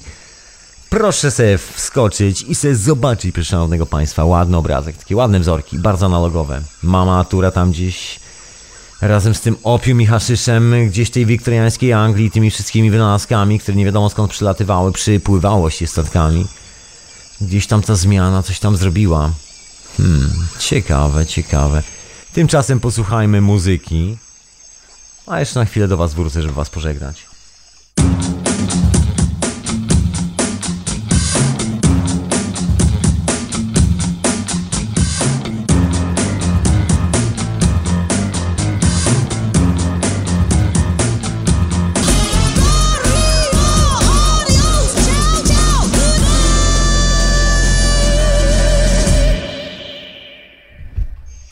Ciao, ciao, good night, good night. Jest kawałek solidnego Big Beatu i łomotu, bardzo miło brzmiący. Aż mnie rozpaliło od środka, rozgrzało oczywiście. Właśnie, bo czas najwyższy skończyć tą hiperprzestrzeń w radiu na fali. Oczywiście. Dziękuję wielce jeszcze raz za wysłuchanie. Pozdrawiam wszystkich, którzy słuchają tego offline, gdziekolwiek jesteście moi drodzy. I ja wracam do pilnowania swojej intencji. Oczywiście zapraszam Was w ramach pilnowania swojej intencji i zajmowania się właśnie tym zagadnieniem na wieczorową porę. Właśnie teraz, zaraz na żywca tutaj w Radiu na Fali, po hiperprzestrzeni. Dokładnie, także zostańcie jeszcze trochę. Jeżeli oczywiście nie idziecie nigdzie spać, nie idziecie na imprezę, nie macie żadnych innych planów, akurat tak się złożyło, że jesteście tutaj w okolicy, to zapraszam.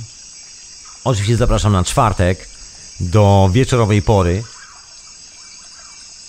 Dokładnie, tam będzie kilka ciekawych newsów. Jeszcze nie będę uprzedzał i tak już się pewnie niektórzy domyślają, bo dzisiaj troszkę wspomniałem na ten temat. Ale tak czy siak zapraszam. Jeżeli słuchacie tego offline, to może wpadnijcie do archiwum, tam wszystkie te rzeczy są. Tak czy siak, wiecie co robić, wiecie gdzie znaleźć te podcasty, wiecie, że wszystkie są fajne, wiecie, że trzeba słuchać, wiecie, że trzeba wspierać finansowo, bo trzeba na szmery, serwery, buzery, bajery. Trzeba kaską czasami sypnąć. Dziękuję z góry wielce za wspieranie Radio na Fali. Przepraszam wszystkich, którzy wspierają przez polskie konto, że was nie dopisuję na bieżąco, tylko tych, którzy wspierają na PayPalu, bo akurat z polskiego konta dane zawsze na końcu miesiąca. Także przepraszam bardzo, że was nie ma na bieżąco, ale tak czy siak wszyscy ci, którzy są na PayPalu są wpisywani od razu, także wielkie dzięki za wspieranie Radyjka. Wielce dziękuję. I co mogę jeszcze powiedzieć więcej? Zapraszam do wieczorowej pory. Dziękuję za wysłuchanie hiperprzestrzeni w radiu na. Do usłyszenia następnym razem. Nara.